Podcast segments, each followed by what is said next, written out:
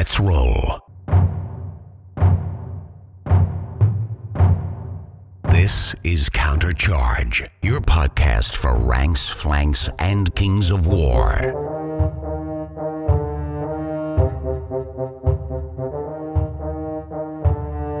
Join your hosts as they delve into the world of Pannithor and bring you worldwide coverage of all things Kings of War. Welcome to Countercharge. I'm Elliot Morris. I'm Kyle. I'm Tyler Schultz. And I am Jeremy Duvall. Welcome. Totally happy to have you guys on for um, our second inaugural firefight episode. And as you can see, Kyle needs no last name. I was trying to think, Kyle, like uh, I try to give everyone nicknames. So I'm trying to think of like what your nickname would be.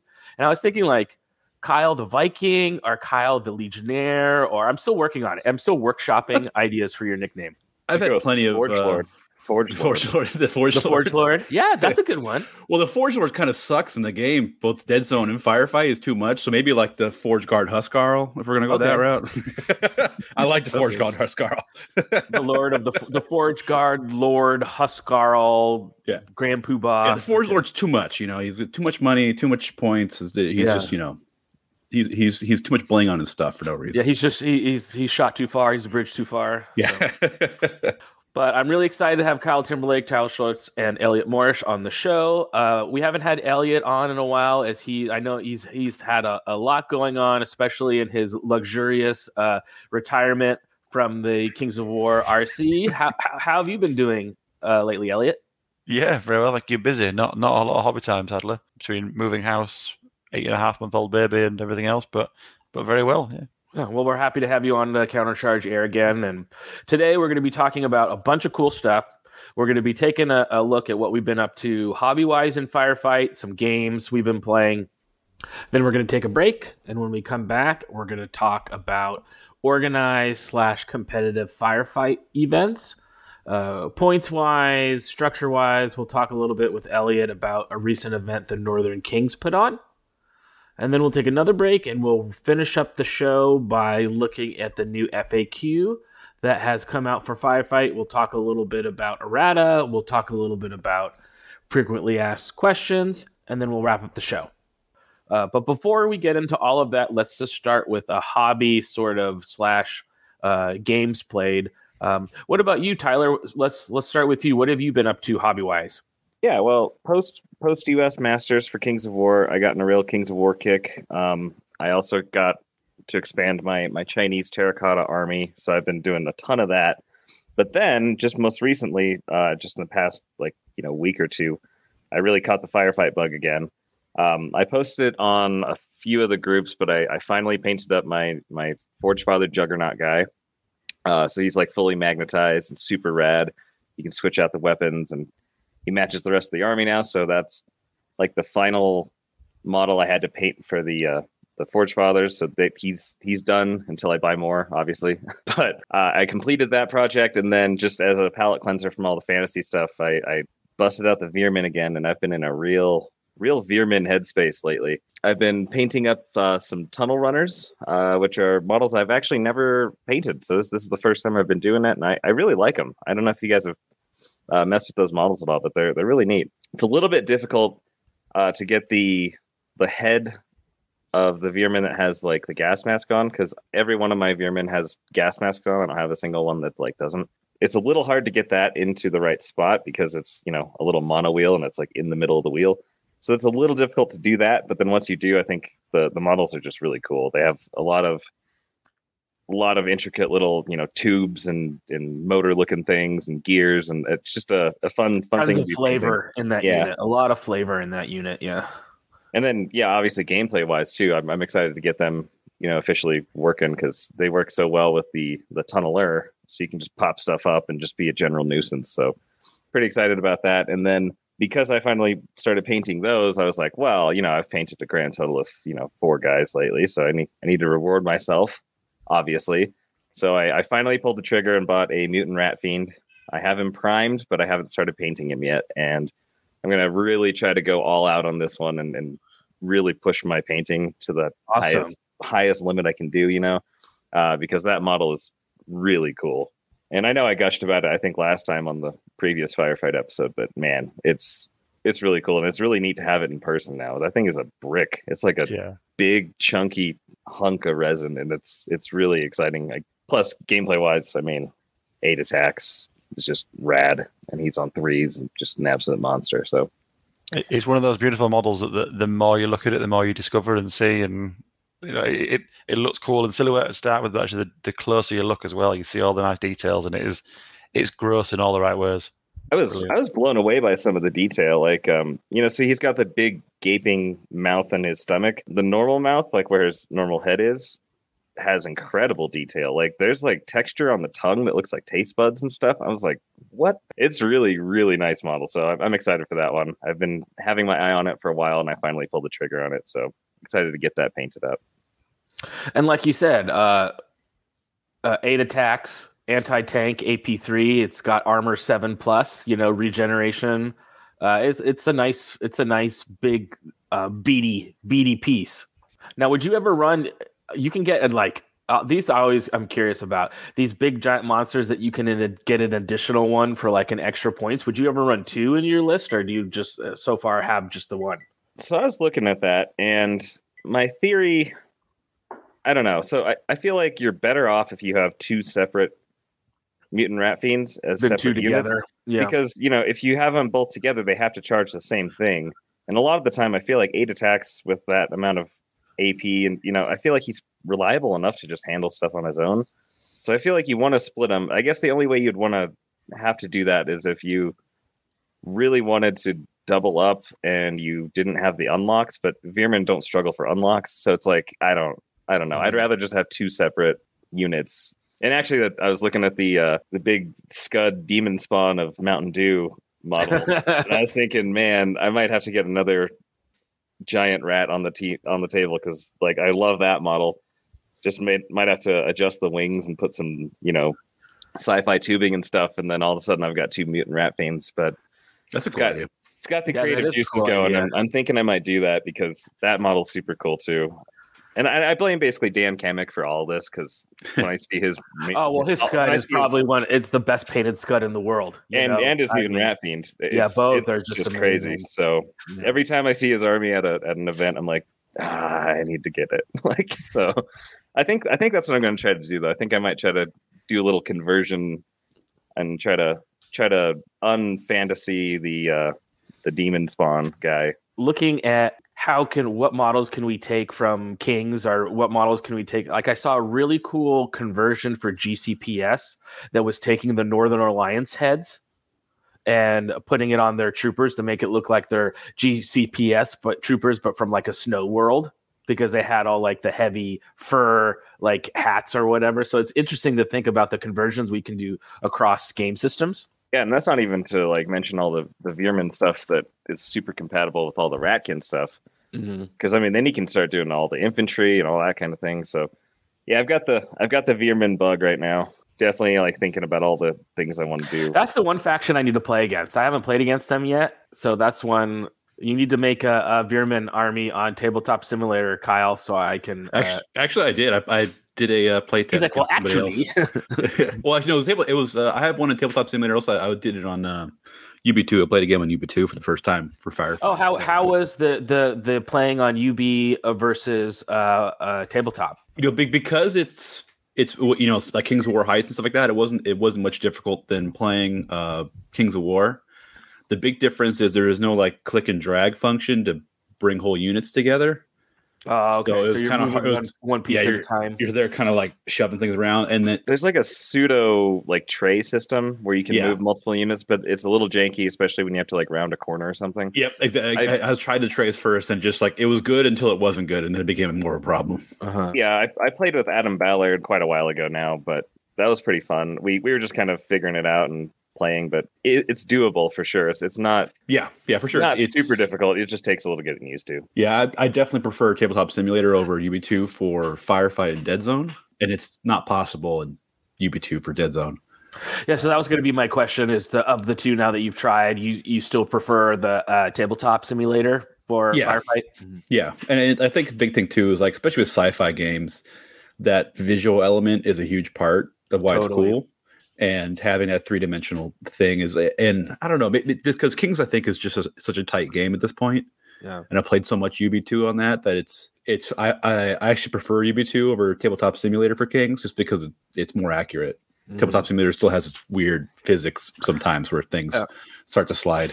When I'm for no playing. Kings on UB, I'm always remembering the old school White Dwarf battle reports, you know, that would show the units Yeah. moving and the. So I Yeah. don't know what it is. There's just something inherent with how UB2 is set up that it just makes sense for like ranks, ranks and flanks like block unit. Yeah. It, it just seems like Kings is really acclimated to that uh, interface. Well, what about you, Kyle? What have you been up to hobby wise? I know you and Rashad have been playing a bunch of Dead Zone, but uh, you've been getting any sort of Firefight Universe hobby stuff done lately? Yeah, actually, I built uh, I built a bunch of the new plastic Marauder kit for Britain for his army. We uh, we made a deal. I don't know, like you, you too, Jeremy. You don't like building models that much. You like painting a lot more. That correct? Yes, I do. Yes, And correct. Absolutely. Britain's the uh, same way. I'm the exact opposite. I love building models, and it like comes to paint, I'm like, oh, I gotta paint this now.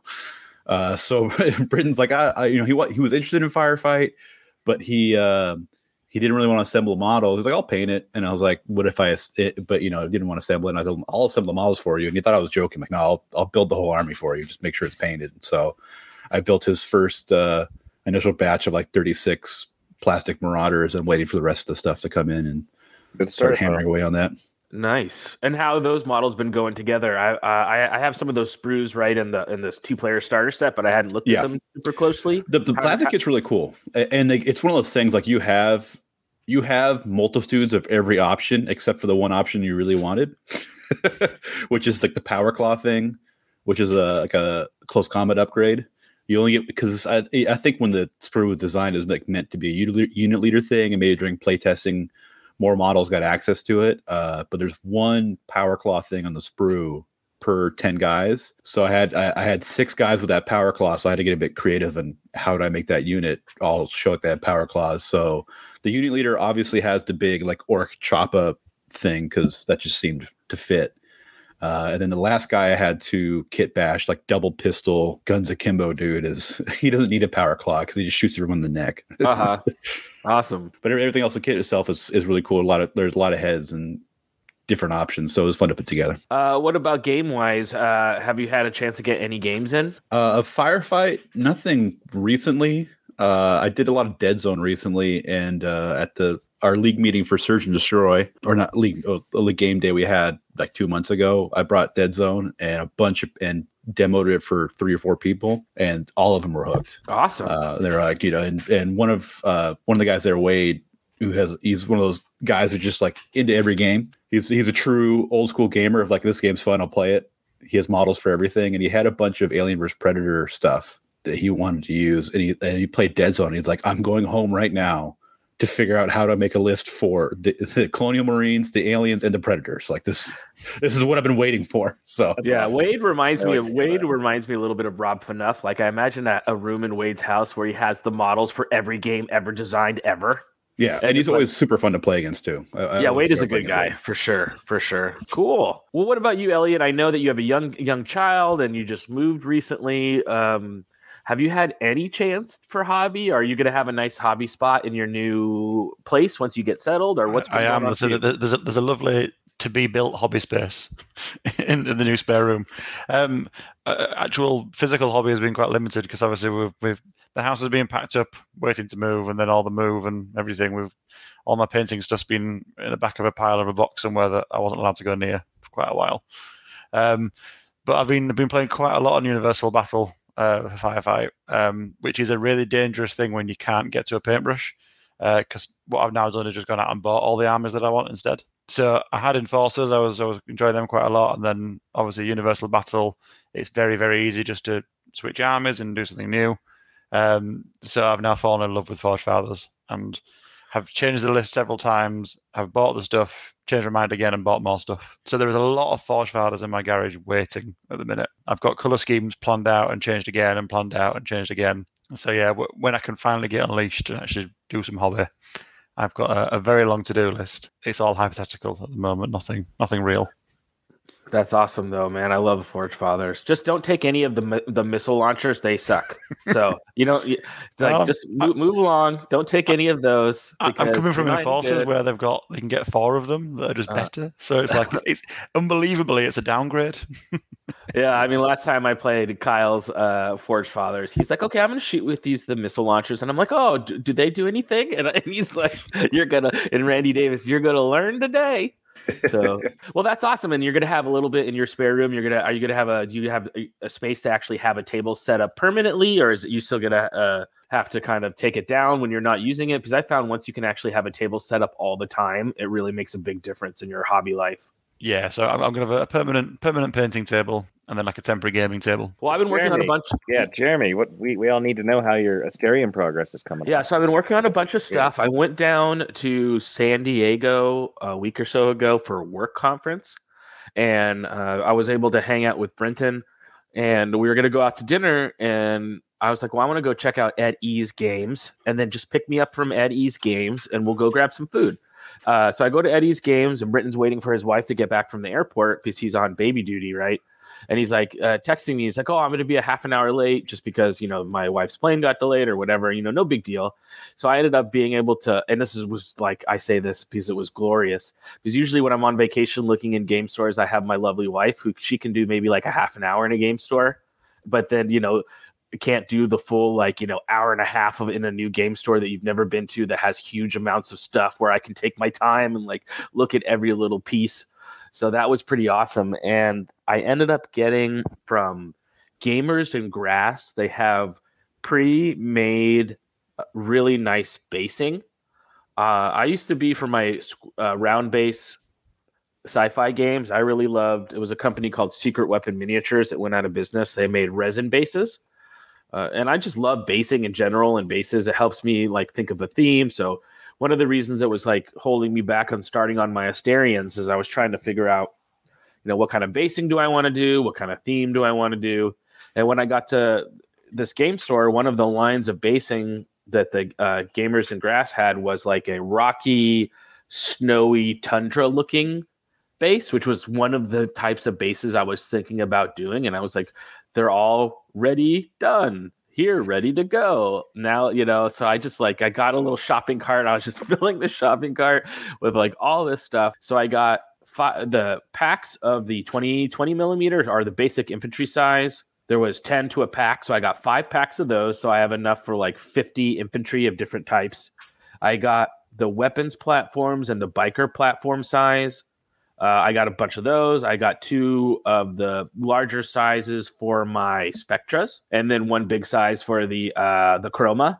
So I got so I got all my basing now, and I figured I figured out on my color scheme. I think I'm gonna take from my Twilight Kin hashtag one tier down the cheek. Uh, now that I'm not going to be really putting a lot of energy into them right now, while we're waiting to figure out what's going on, I really love the color scheme I had for them, which was uh, some cream, red, black with a popping teal color. So I think I'm just going to take the color scheme from my uh, Twilight Kin and just you know dump that into the Asterian project. I mean, So I- filthy elves are filthy elves. That's what I'm saying, right? Uh, you know, they're brothers from another mother. So They, they transcend space and time. Elf filth is it's filth everywhere. exactly. So I thought, yeah, cool. Well, I'm glad we're on the we're on the same uh, same train here.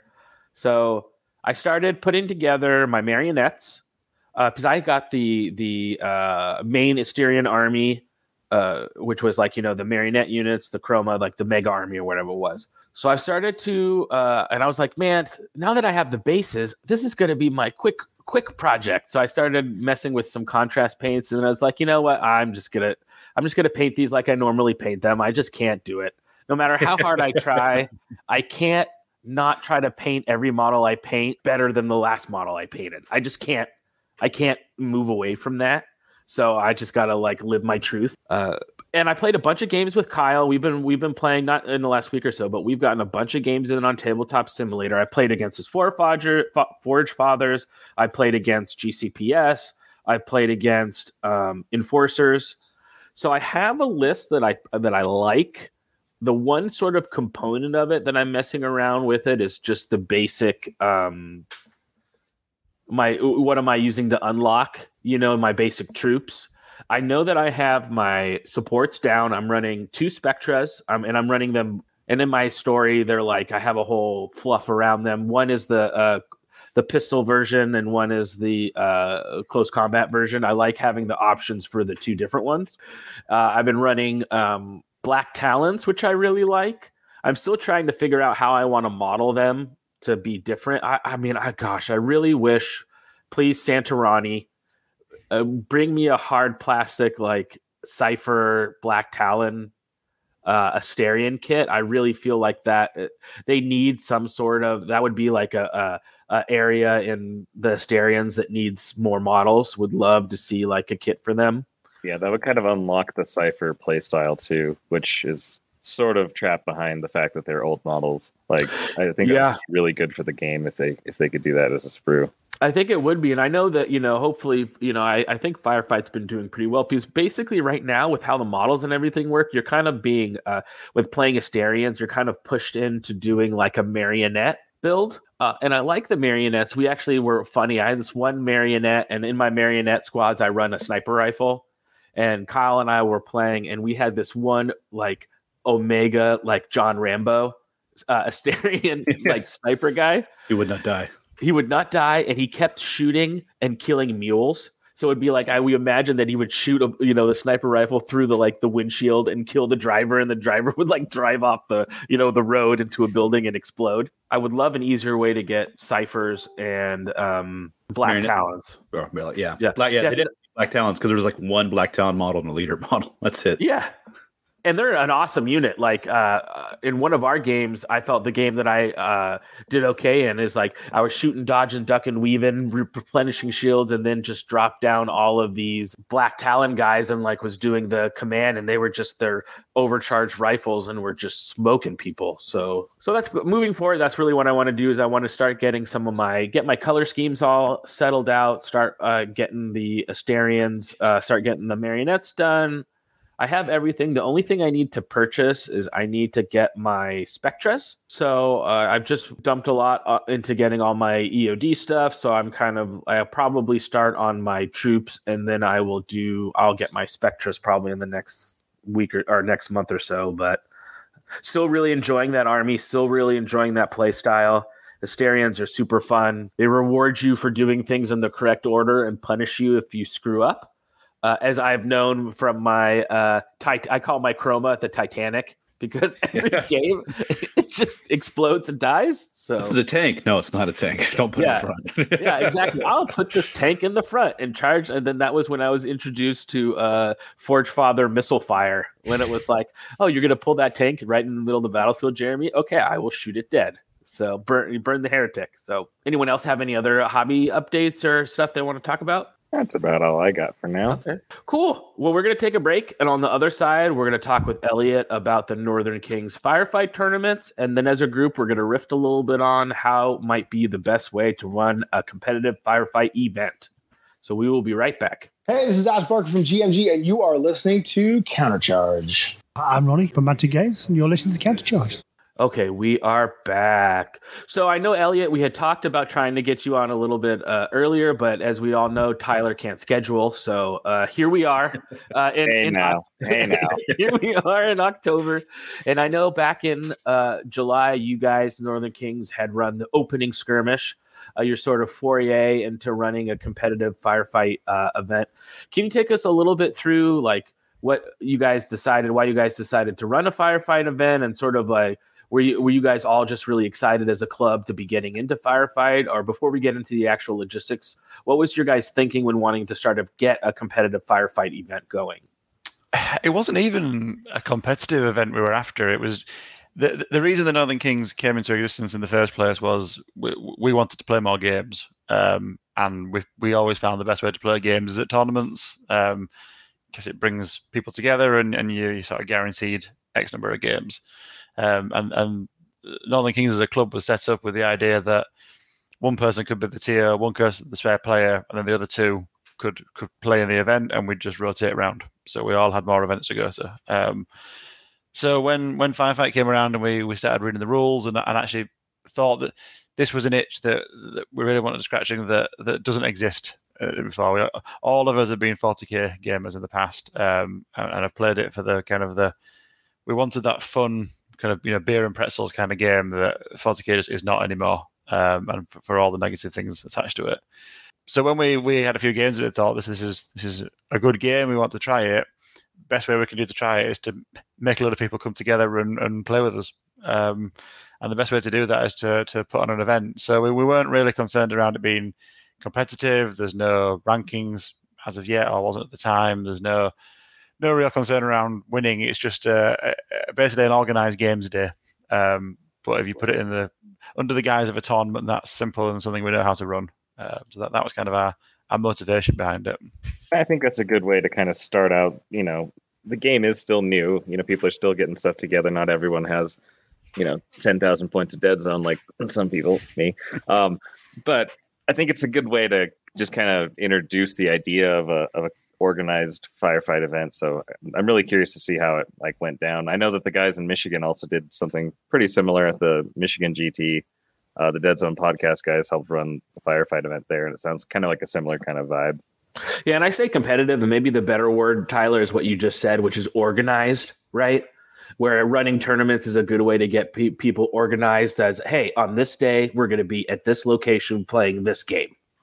Yeah, I think I think that's kind of the best best way to describe it. It was, I think, for more than half the people there, it was their first ever game of firefight, which was great because it's it, it really it's a real testament to the rules that people still played the games and played them fine. Um, there was a bit of checking in the books, but you know it was it, it still ran really smoothly, even though it was totally new to to most people there, or some people there actually had had been involved in player testing. Um, we had a member of the rules committee there, so it was it was a really nice mix. But all those people got to play with each other uh, as if they'd been playing for for years. It, there wasn't an obvious disadvantage to anybody. What I love about Firefight is straight out of the book, it reads as one of, if not the clearest, easiest to understand Mantic game. I think the rule book for Firefight is just, you know, really shout out to, to Andy. It's it's really clear. And I think we see that later in the show when we talk about the the errata and the first fact is that it's it's a lot of cleanup, but really that initial firefight rule book is really well written and easy to play straight out of the book, I think. Yeah, we we had a bit of a moment the the morning of the tournament where we kind of said, should we have reread the rules as, as, as a TO? Should we have known? Because because I'd watched the YouTube videos, I'd done this, we'd, we'd played quite a few games, and then it was, what if there's a rules question? He said, ah. Oh, what if there is? it's okay. The, the RC will be there. They'll they'll know it all. Yeah, but, push but it off to them.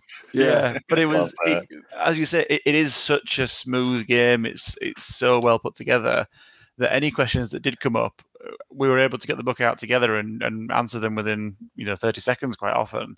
So it, it, there wasn't really the same fear there might have been uh, of holding other events. Even even Kings, which is a very very clean rule set in itself.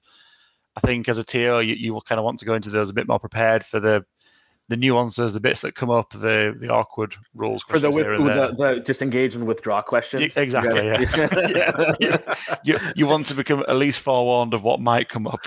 Um, sure. And I'm sure those things will emerge over time in in firefight as well. Um, but actually, there was there was no fear on our part of just saying, yeah, we're, we're more than confident. We've we've read these rules through once. we're we're happy enough actually to say, Let, let's put an event on. We, we can do this and you guys decided to go with a thousand points for a one day. Uh, yeah. Which I mean that makes sense to me. I think you guys uh, went for three games. What? Uh, how did that work uh, points wise? Did that feel like a good points points level to you? The thousand points for like an intro event. It, yeah, it, it, was very much an intro event. It was if you've bought the two player set and maybe one more thing, you can you can get a thousand points out of that. Um, we we kind of put the thing out saying everyone's got enough 40k in a shoebox somewhere to, to put a thousand points together. It worked. It, it, worked really well in terms of everyone was able to bring something to the event. I, I personally feel it's a it's a from the games I've played now, it's a bit small, but it was brilliant as an introduction. And the same with three games. We could easily have got four games in, probably five, to be honest, within that. But we wanted to give people a lot of room to breathe, a lot of time to play those games. Uh, every single game finished before the end of the round, except Rob Berman, who apparently is the slowest player known to man. well, he's, he's also got a thousand models to move around, right? Doesn't he? Well, Like, it's, uh, uh, we, we had we had Rob Berman and Ian Davis, who was um, on the rules committee for Dead Zone, um, playing each other, and all the other games were finished. And I, I went over, and it was round two, and oh, oh, had- yeah, nothing had died at all. I'm looking at what have you been doing? And they've just been like slowly maneuvering around each other, and like, you know, this is a really killy game, don't you? and Yeah, it's just like a really killy game. That's why yeah, it's so and, and they've just chosen to stare each other down. For two That's turns. funny.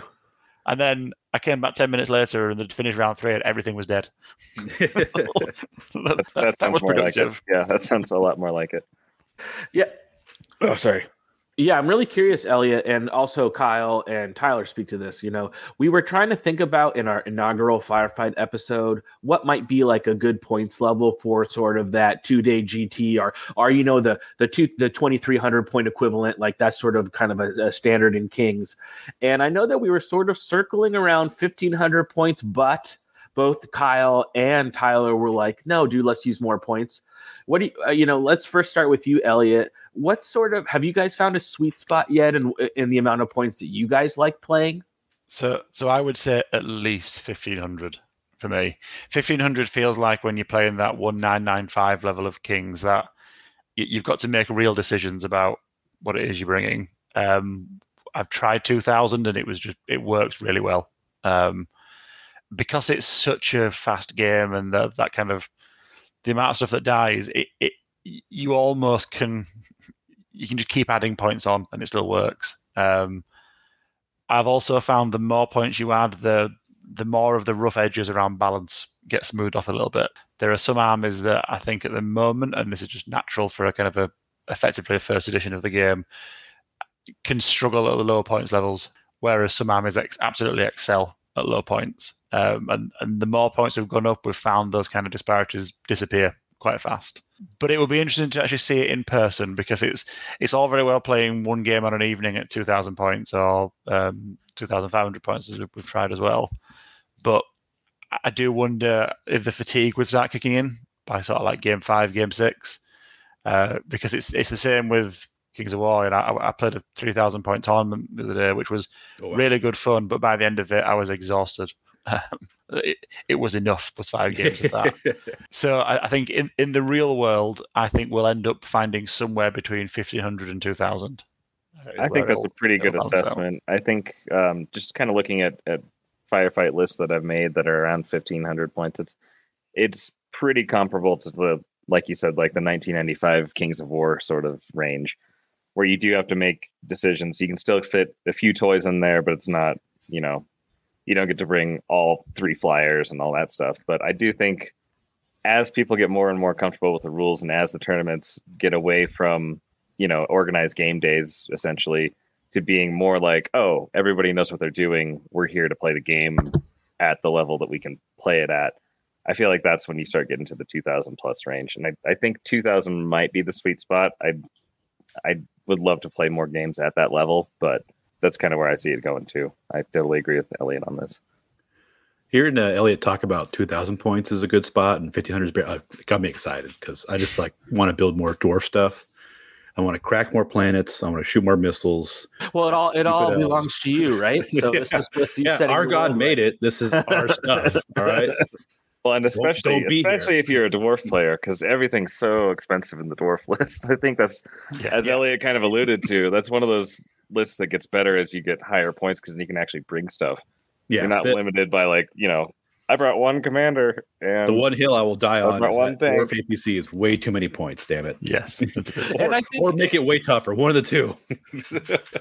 And even though this is a new edition, in many ways, this is like a first edition, right? The game Yeah. is so different that you're going to have, I think, with any game like that, you're going to have maybe some balance stuff. Like I know, Kyle, you've had some super fun air quote games against uh, uh, certain lists, that there are some matchups maybe at certain points levels that are kind of tough. You know, so maybe maybe that extra points, like Elliot says, is going to free up. You know, help uh, smooth the edges Yeah. of some of those initial balance When, problems. some, when someone wants to bring triple bomber, you kind of need, uh, but you can't plan for everyone to have triple bombers. So, Yeah, I know. I know you've experienced that. I know uh, Kyle's experienced the bomber from. I've seen it on tape of uh, a flyer running around killing his whole Veer- Veer-myn army. what, what wasn't it Tyler's flyer that was killing everything? oh, yeah, it was Tyler. Ah, see, No, no, no. that's a, No, I see, was that trying to think that was of- Tyler. It was Tyler getting killed by. oh, you player. okay? It was you I was killed. by- Okay, I I, thought it was, was your. plague. Okay. Yeah, I was I was plague, and I was getting bombed from here Okay. to. Yeah, I remember watching you. that video, but But yeah, I- I think something you mentioned that I want to talk about the event as well about how, how it looks on the table. Um, a, a massive shout out to um, Elysium Games where we, we held the event in Pontefract. Um, they set the boards up for us in advance, so that they'd, they'd never heard of Firefight, they didn't know what it was. I gave them a, a very quick brief and said, you know, what kind of terrain would like. And when I got in in the morning, they, they were giddy because they they're, they're predominantly like a 40k venue these days, but they'd gone into the back and found their own 40k old 40k terrain that actually looks good to play on. Um, whereas now 40k, from what I understand, is a lot of L-shaped buildings um, or ruins, and that's it. And you don't don't dare use anything other than this L-shaped block. And they'd gone and found all their old, really cool, custom-made. There was like a scrapyard they'd done with huge cranes in it, and uh, an old fungal forest from like a, like a mushroom world. And and what we found was um, Firefight played beautifully on this kind of really cinematic terrain. It, it doesn't need sort of like 2D really scripted terrain. It works on anything you can put it on. Um, so that that was a huge plus that people were coming in going, you know, what what is this? This looks like I don't have to I used to deploy all my guys in a conga line behind a Yeah, giant L-shaped exactly. line of sight blocking piece of terrain, or I lose on the first turn. I mean that that's one of the reasons why I love Firefight is because with the alternating active activations, you can play a game that on the table looks like how it should look. Yeah, it, it was it was brilliant, and, and they and they loved it. They were so excited as a gaming store to be able to say we can get this stuff out again. It's great, and we the the, the tables were fantastic because they clearly gone to town with no none of the restrictions that sort of competitive 40 40k players put on them. That's Mhm. awesome. And then you can, you know, the other cool thing about Firefight is you can mix in all the other stuff too. You can mix in the forest that you have built, the hills, the, you know, I feel like a lot of the stuff doesn't exist in in 40k worlds and you know some other games like that. Like it doesn't have to just be a city. You can you can really go to town with the terrain. So that's that's really awesome that you were able to do that. yeah, And then it seemed like you guys, which makes sense, right? In sort of inaugural event, I, I don't see a, a, a Northern King scoring system yet for a firefight. I, see- I see that you guys just did sort of a, a 15 points for win, 10 points for draw, five points for loss with a plus or uh, uh, oh well, it was so no minuses, right? So on your bonus points, so somewhat Northern King Z. Uh, so just 10, 15, 5 plus points for uh, kill points. Yeah, and it was it, that that was really the only kind of falling down, um, and we, we- knew ahead of time because it was always going to be the case. Um, so obviously, because it's number of players and it's only three rounds, there's there's people that end at the same number of wins, um, and as we discovered, firefight is unbelievably killer. So a lot of people were tabling their opponents on turn turn three, so everyone's getting top top points, um, and I think quite quickly TOs are going to have to try and figure out some kind of scoring system for events um, based around scenario. And I actually think that will really help with the potential problem of the game being a bit too killy and the objectives are almost irrelevant at the minute because everything's dead um, long before it gets to the end of who's scoring what objectives. I, again, I, must have a massive shout out to the King of Hearts guys who who run events down in the southeast of, of the UK um, because I think they're on their third firefight tournament now and we, we've been in conversation with them, and they've been doing a lot of really good work around how do we come up with a scoring system um, for, for firefight because the scenarios in Kings of War you can quite easily make it so that um, kind of the max points anyone can score on a scenario is seven for ev- every every scenario. That doesn't really exist yet for the the scenarios in firefight, and there's a kind of a huge range of what it might be. Um, so I think that's just going to come naturally as we play more games, um, and we, we kind of get a, a feel of what a minor win is, what a walkover is, and kind of how you come up with some kind of scoring in between those two.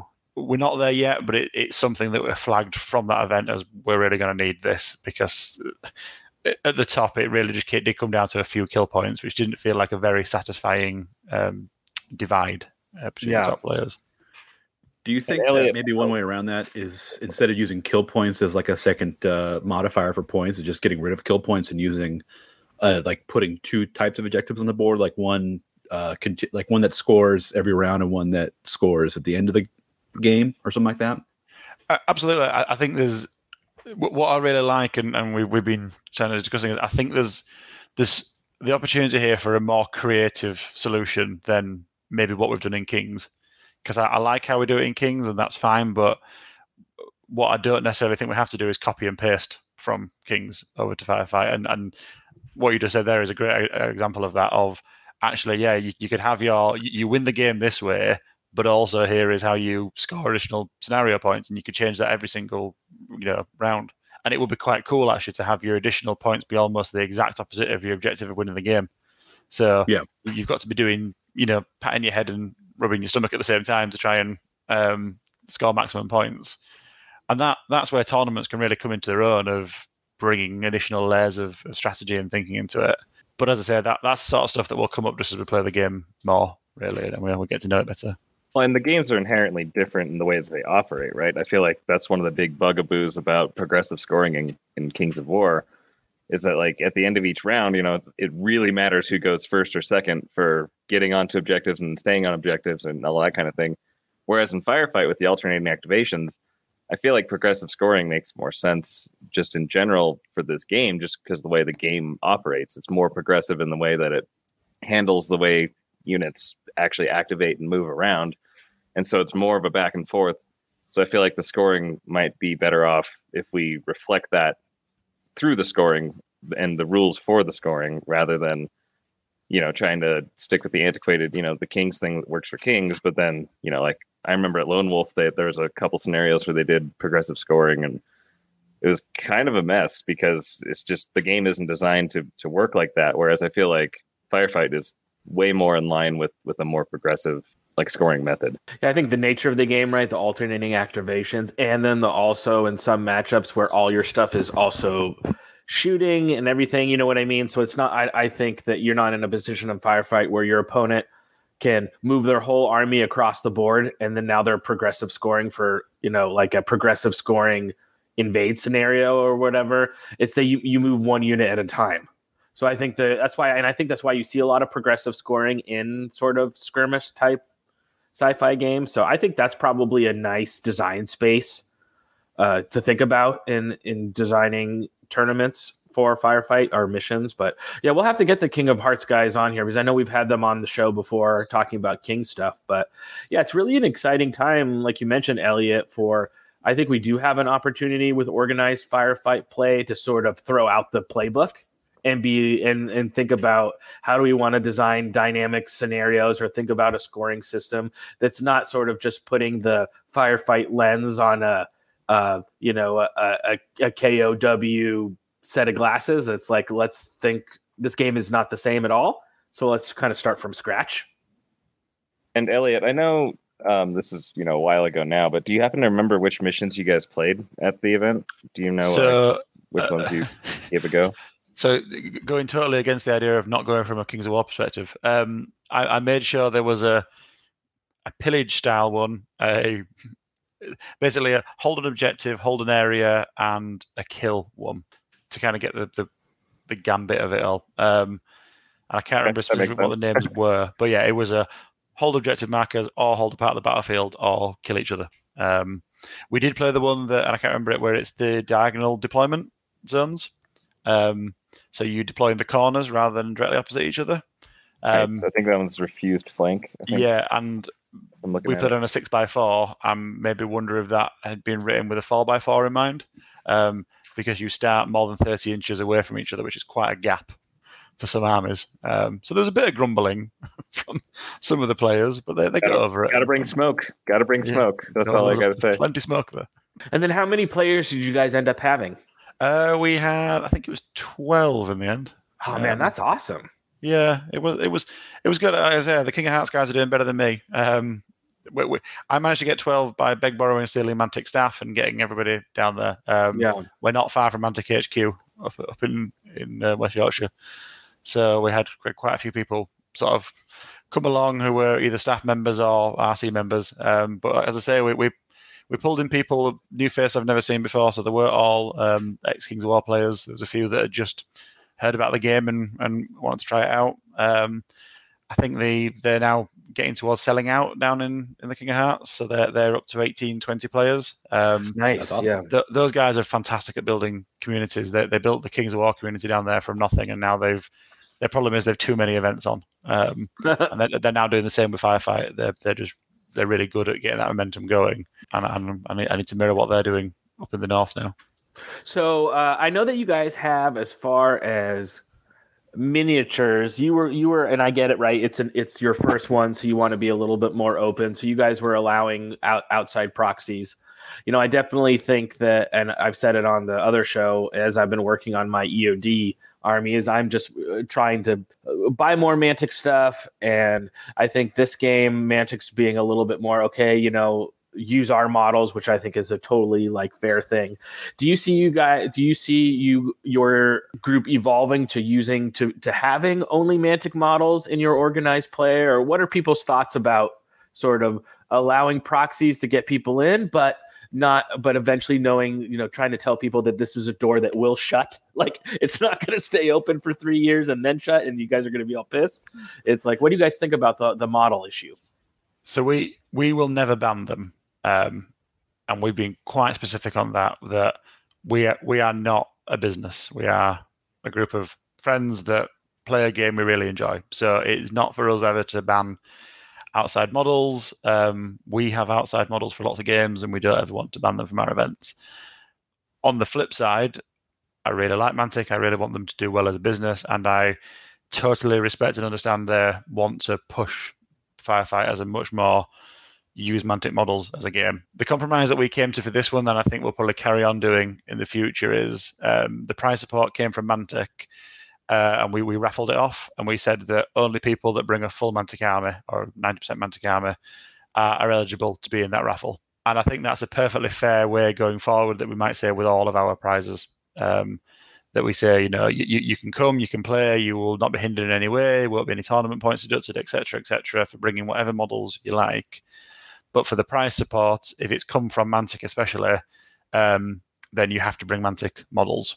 Um, and I think equally as TOs, we're going to try and stick to Mantic minis as kind of like leading by example. yeah mo- Um, modeling what you guys want to see from the- Exactly, yeah. yeah Um, but then in saying that, there there is some parts of the range that isn't full. The, a lot less here because they've clearly designed the game around their range, um, which I think is a good thing.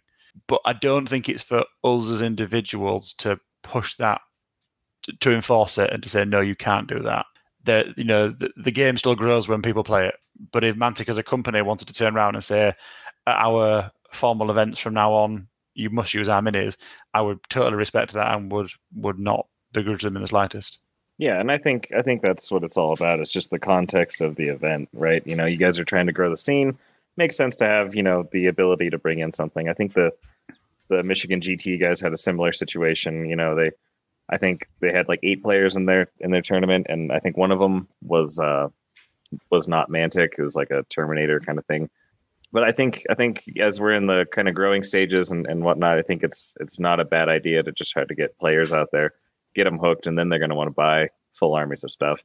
But then context wise, I feel like once once you get to the the more official or or bigger tournaments, say like if we're playing at Adepticon or something, I would not be surprised. And actually, I think it should be encouraged that it should all be Mantic miniatures. I mean, it is a Mantic universe that's a very specific Mantic thing. So you know, to see a bunch of Space Marines running around would be a little bit more jarring than you know a generic fantasy world like Kings of War. I do like the idea though of having that ninety percent Mantic Army uh, award. Uh, I think it's enough incentive to get people to make Mantic armies, but at the same time, it's not excluding anybody from achieving in the tournament just because they happen to not have Mantic models or whatever it is. And we've seen from Kings of War. I mean, a lot of people join Kings of War with their own stuff from fantasy or historical games, but pretty much everyone who's played Kings of War for a while has a Mantic army of one kind or another, if not multiples. Yeah, I mean, I think it's really up to you to like. This is one of those things where I do completely agree with what Elliot was saying, which is, you know, the a perfect example in Kings, the U.S. Master scene. It helps promote Kings of War, and uh, uh, a lot of those people don't buy as many Mantic models, but I still think if people are playing the game, it's good for the game. It's better for the game to have people playing it with other models than not playing it at all. You know what I mean? You're still creating uh, uh, a, a community, but I like the idea of of in an event, let's say, like you said, have price support go, or to me, it's even like you can get appearance points with another army, but if you want to compete for best painted, you have to have Mantic models, or like put elements in the game which are not going to uh, uh, prohibit someone, but if it's someone who really wants to excel, you know, it's it's having elements to sort of promote the use of the miniatures because in the end it's you know we forget sometimes that mantic is like no matter how many rule books you buy from them they they need to sell models. Uh, so as a in my mind i love the games that they make so part of that is i need to give them some of my money. But i think there's there's areas right where we can think about how do we encourage the use of of mantic models which i don't think uh, you know from the very beginning right which is i think the miniature agnostic for kings was one of its selling point and maybe we have that element in firefight but we try to teach our newer players like right off the bat the goal is to eventually have mantic models See, I, I kind of disagree with that, Jeremy. I think right off the rip, they've made it pretty clear that they want it to be a Mantic. oh no i'm not talking about the company i'm talking about us the community Oh, gotcha, gotcha. yeah no i think mantic is very clear with this game which is use our models and Well, even I'm then, I think trying- in the rule book, it doesn't even it even says like you're not required to use our models or something along those lines. And I know I've seen people from Mantic post on the fi- firefight page initially. They're like, "We really, really want you to use our models, but we're not going to discriminate based on that." Yeah, and I think that's the mantic philosophy, right? Yeah. But I I think we just need to take that and and try to look through that as a realistic lens. In that, for the company to exist, they got to sell models. So if you love the game, try to support the company in some way. You know, like maybe you have your one, you're using your one uh, proxy army, but and then on the side, maybe start building a Mantic army, or you know what I mean, or or just try to find a way to support them. Is is just what I'm trying to say. And I think as or, uh, organized play organizers, we can find ways to uh, not punish the people who don't have it, but help support the people who do want to use it. So, like, Yeah, try to find yeah. that middle space, right, where you're not hurting someone per se, but you're allowing the people who are investing in it some more awards to win, or more swag, or or however you want to do it. I think that's the best way to put it. Don't don't punish people for not bringing Mantic, but reward people who are. That's Exactly. That's I- outlook. Yeah, I think that's like, especially when you're trying to grow the scene in the beginning, right? And I think organized play in and of itself is, is going to evolve with Firefight. I think we're very much, you know, outside of some of the communities that we've been talking about, we're very much at that genesis phase, right? Of how do we start growing this sort of universe? And that's why I like to see people in the dead zone because even if it's not Firefight yet, I really think Dead Zone could be a, a gateway game into Firefight because I think they're very much spiritually uh they have a lot of uh core sort of sensibilities right dead zone playing super fast and quick uh, fast and quick and fun and firefight plays fast and quick and fun just not as crazy you know not uh, exploding eights really does taking that out of firefight really does make dead zone feel unique Yeah, exploding eights would be way too much of a problem with all the dice you roll in firefight. Oh, seriously? Just go Yeah, I'm gonna insane. i'm going to shoot at you with all my missile launchers oh i rolled eights everything in your army is dead well, what about player feedback, Elliot, from your event? Did did people seem to like it? I know you mentioned one. You know, we're still working on trying to think about scoring systems, but what was sort of the the, the your your read on the pulse of the room after the event? I, I think people had fun was was really the good thing that came from it. Um, feedback was really good. I, I I was very honest and said, you know, I, I want all feedback, good and bad, about both the game and um, and how we run the event. Uh, and and it was all positive for what, what people came back to me with. There was a few bits like th- things like this picking the scenarios and the, the kind of the balance of, as I said, that like the the diagonal deployment. Um, people say you know that, that they kind of felt that they were kind of hampered by by that. But on, on the whole, I think it, it was the the most people went away kind of excited that they they they didn't like the list they picked because it was the first time they'd written a list and they want to go do something else now, which I think is a, is a good place to be in actually. But I, I think yeah, I think I think it, it was a good fun game was was the the outcome for most people really.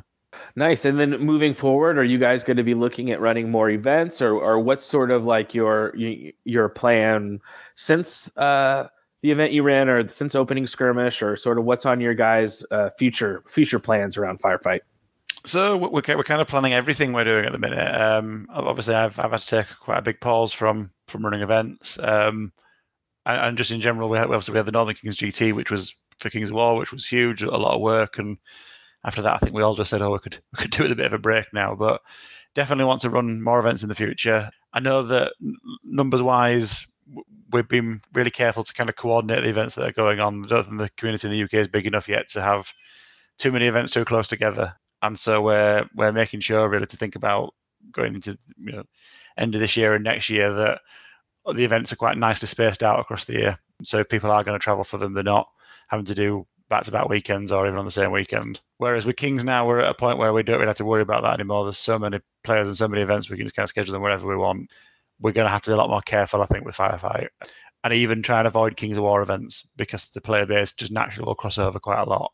So we definitely are going to run more events. Um, when yet, we've no idea. It'll definitely be Elysian Games again because they were brilliant. Um, we'll we'll go back there in a heartbeat, but we'll we'll get them booked in uh, and advertise well in advance so we can get new players there. Yeah, you know, and that's something I hope we're getting. Uh, you know, next few months or maybe beginning of next year, we'll start seeing. You know, we've had some firefight events in the U.S. and you know, Rob and I have been talking a lot about doing a um, like a countercharge con style weekend where we would run like a bunch of different uh, Mantic tournaments.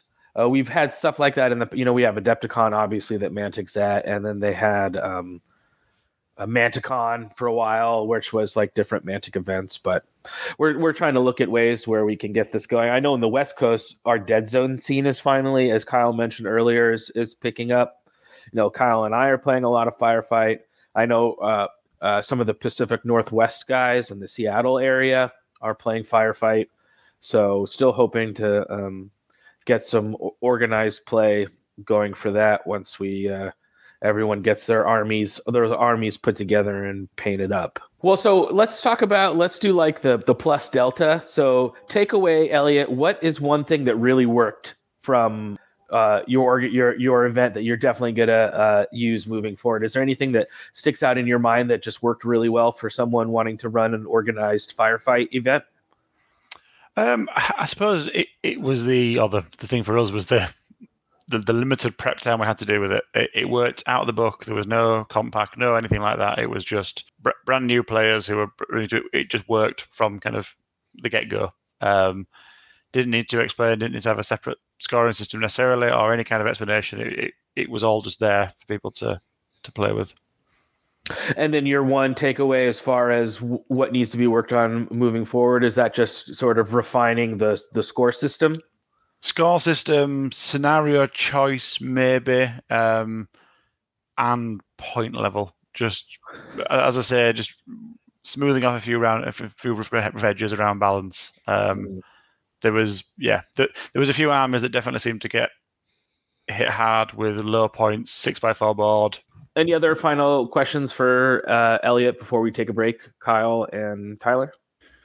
Yeah, what was the uh, what was the round time for a thousand points? What do you think is appropriate? Like you know, thousand, fifteen hundred, two thousand points. How long do you think a round should be? You going so off we, your experience so far? We had two and a half hours, which was far too long. Um, but that was on purpose. We, we yeah. just wanted people just to have to say, time to breathe and time to think and chat with each other. It's really tricky actually at a thousand points. I, I, I personally think you could fly through it in ninety minutes, um, but some people would wince when you suggest that. I quite like quick clocks because I think it it makes different styles of game, and, and, and I'm I don't really buy into the idea that it kills social time, but I think some people do think that. Um, we didn't use the chess clock, interestingly, for this because the rounds were so long. We knew they'd be over within the round time anyway, so they didn't need it. Yeah, I can't um, imagine a single unit uh, surviving for two and a half hours in fire. No, exactly. Um, Firefights way too killy for that. And and chess clocks can be divisive for some people. Um, if you're not if you're not used to them, they can they can put people off. Um, so so we, we left them out of this one. I, I don't know is the answer yet. I think we'd need to again feel it feel it as we, we go on. Um, I think next time I'd probably bring it down to two hours around rather than two and a half hours, uh, and kind of go from there and see what, what, how people get on with it. I do like the idea of having a clock to just keep people on their toes a bit. I think it adds a, a good element to the game of of not being a total Rob Berman, you know, and just overthinking your turns. I think it makes exactly. a, a good a good little pressure to to make sure you're making decisions and making you make bad decisions sometimes because you're thinking about the clock too. I I, I think that adds a lot of strategy. Yeah, the clock is an interesting question, which we hadn't touched on yet. Because in Kings, it makes absolute complete sense because you don't do anything during your opponent's turn, right? So it makes sense. You just clock over and they play their whole turn and then they clock over. But in the games that I have back and forth, it's a little bit more, clock it requires a little bit more clock engagement. Um, what do you, what do you guys think about just in general clocks in the firefight format? Are we, are we going to want them? Are we going to need them? Or what are you guys thoughts on clocks? Um, I mean, you can play with clocks, right? Because your opponent doesn't do anything on their term size movement models. So it has that element, but with kings, the clock is nice because you're only moving, you're doing a bunch of movements and then doing everything and then hitting your clock. With with this game, you're across the board more back and forth, right? And it's going to be it just adds an extra movement of like I'm over here doing this, now I have to walk all the way back and hit my clock, and it's a lot more back and forth on the clock. And we've all been at tournaments where we forgot to hit the the clock button for our opponent or vice versa. So now when you're doing a 100 more clock hits in a, in one round than you would in a Kings of War tournament, it can lead to more clock getting messed up. Yeah, I feel like a round clock is probably really important, but I don't know about a, a chess clock per activation. I feel like that's a little too tedious. It yeah. would take it would take a lot of like it'd be a much harder sell, especially for trying to get new people into the game. You know.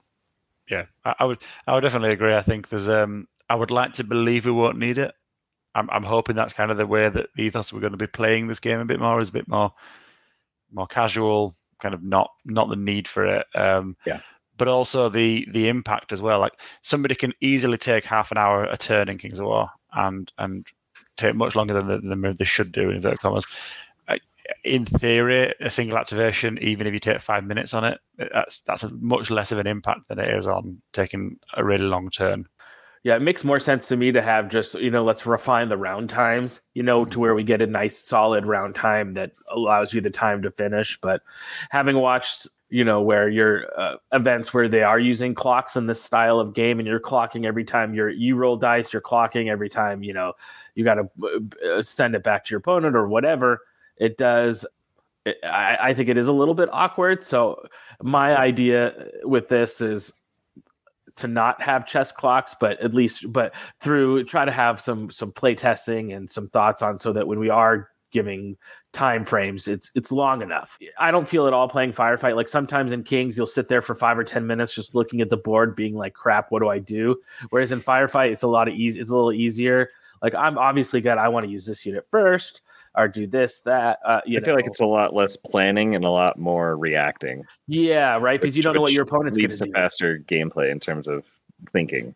It's more like, oh crap, a tunneler just popped up behind me. I need to deal with it instead of like, hmm, where and you're I thinking move? about like you're thinking about okay well when do i want to you know about like how to you know am i using my command points to activate multiple things so i finish the first turn or i finish the turn first so i'll go first next round a la uh, Kyle's giant hammer Olympian Thor dudes uh, in one of our games.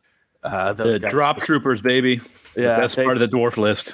they like came down and then did a double thing. Oh man, it was crazy. minor lasered you, baby. Yeah, they, they the same thing to me in Dead Zone when we played at Masters. Yeah, yeah, I just love it. I did, and it's funny. I, I, I, played that list like once before. Tyler, I'm like, oh, this would be a cool list to play, and you're like, and it seems like you played against more. I'm like, oh, this this bad, and I'm just dropping shit. I'm like, oh, as the game is going, like this is this this is kind of an unfun thing to play against with this many guys dropping out of the sky.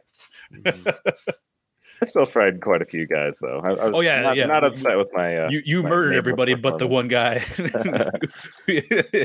and I like. I do. I must say. I think it's a key to me. It's one of the keys to uh, sportsmanship in your uh, your mini pack. I see. We're here to have fun. Don't be a dick. So that's like the ultimate. Uh, uh I think that's a good uh, when you're asking how do I be a good sportsman it's don't be a d bag. So yeah, that, that, that's our standard um, Northern Kings sporting section. Is that suggestion? yeah, we we we we we've sat for a long time thinking about how do we write the sporting rules. We we looked at loads of codes of conduct and all these sort of places, and all of them just boiled down to don't be a dick. Yeah, so and I think that. that makes sense to me. It's like. uh it's like that age old I know it when I see it. So like for me when I see a bad sport, it's like you know it, you know what I mean? Just try to be a nice guy. Uh, just just roll eights basically is what I've learned and how to play in the firefight universe. Uh, just roll eights. It's an easy game. Well, awesome. We're going to take a quick break and we come back on the other side. We're going to talk a little bit about the FAQ, uh, some of the questions that got asked and answered, and, and some recent errata to the firefight rulebook. So we'll be right back. This is Paige from Singapore with the YouTube Battle Report channel Newbie Dice, and you're listening to 战神反击.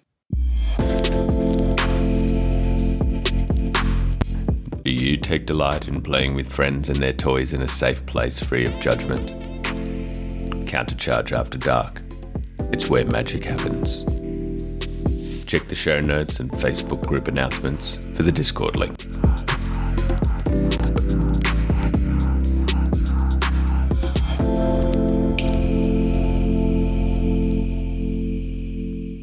And we are back. So uh, goodbye to Elliot. Elliot had uh, uh, some little uh, uh, offspring he had to go manage. It was cool to have Elliot on the show to talk about organized firefight action. So now Kyle, Tyler, and I are going to take a little look at the new FAQ that came out. Uh, so the FAQ had some a rulebook errata, it had some force list errata, and it had a sort of Q and A section. So we're just going to sort of look at each of the sections of the FAQ, see if anything stood out to us.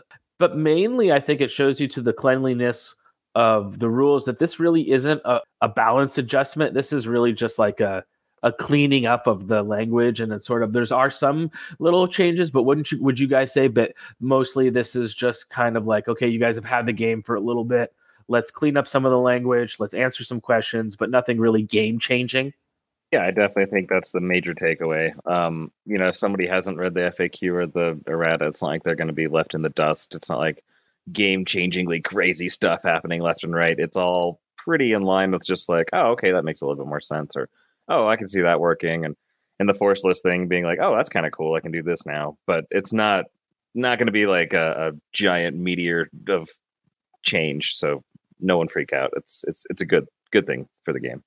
is that sort of your takeaway kyle too Oh yeah, yeah. It's the same. It's yeah, loo- looking through it. A lot of it was like, oh, this yeah, that's how I read the rule, but I understand why they need clarification for it. And uh, we'll get to it. There's a couple things I thought was interesting. It's like, okay, that's uh, that's how this is going to go. That's fine uh, as we go through the rules. But for the most part, it wasn't. Uh, I, w- I was personally hoping for a little bit more changes in the army lists, just you know, balancing a bit. But I, I completely understand why they didn't want to do that immediately. The game's still pretty new out there, and there's not a whole ton of uh, like tournaments or anything to go off of. So making balance changes now might have been uh, too much too early. Yeah. Well, some of the stuff that stood out to me looking in the in the first section was uh, there was a slight change to previously to being counted on a hill. You just had to have your leader model on the hill, and now it's when able you're you're gonna you need to have as many of your models on the hill as possible, which I thought was a little interesting. That does sort of affect your um, how you deploy or how you move around hills, right? Uh, Yeah, uh, uh, I mean, it's a slight difference, but it is going to be a difference on how you're actually moving in the game when you're around a hill. Yeah, exactly. It just makes it a little bit easier to understand, you know, where the unit should be and what can be seen and what it can see, kind of thing. Because a lot of the unit leader stuff is for the unit to be able to see out and shoot stuff, but then, you know, you're able to see units from anywhere. So it's not like you have to see the unit leader to shoot at the unit. So it does matter in terms of like having a lot of other dudes to have them on the hill is good. That way you can't cheese the fact that, you know, you're able to shoot off the hill, but no one's able to really shoot you. Yeah, so it's just to me, it just sounds like a, a, a little cleanliness makes makes sense. The one change I did I did like a lot that I actually experienced before the FAQ came out was if you're a uh, retreating model from a combat you lost, uh, normally if you end up within one inch of you know you're trapped, you, the model the unit just dies. But I had a walker lose a combat that took a wound and didn't do any wounds back, and it got it got thrown back into a bunch of uh, GCPS conscripts and trapped by them. And so like this almost full health walker just got obliterated. And I was like, that kind of sucks. And then the FAQ changed it to now you have to have some kind of anti-tank weapon in the trapping unit to uh, kill a retreating vehicle from a close combat, which makes a lot more sense.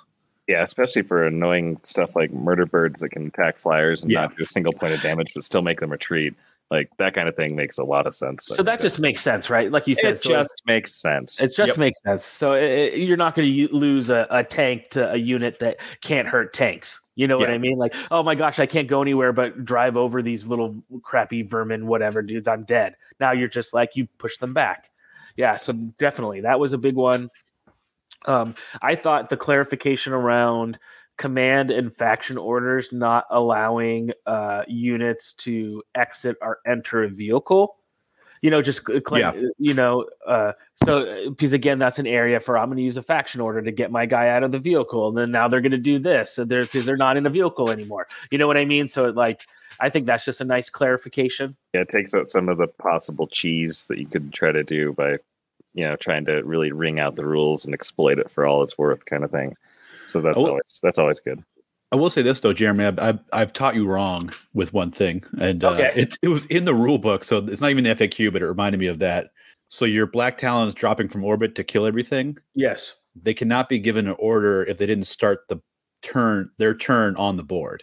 Oh, interesting. And the same thing with the black talon leader, he can't do his double shoot thing if he if he does his uh, aerial aerial deployment.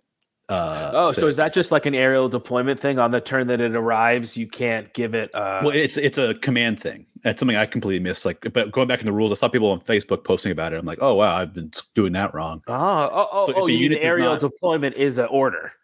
No, aerial deployment is not an order. It's just Oh. for orders in general. If you read the orders Uh-huh. section, it says a unit can only be given an order, and one of the caveats is it must start its turn on the board. So if you're coming from uh, off the board for any reason, you cannot be given an order. So, like dropping my uh, black talons and doing all my shoot three th- three thousand separate times. I mean, although that was Yeah. pretty like that was pretty ridiculously good. So you, you can, uh, so you can still drop them down and shoot, but you won't get the benefits. Now, one way you can get around that is aerial deployment lets you instead of using that de- deployment, you can basically scout for free. uh huh.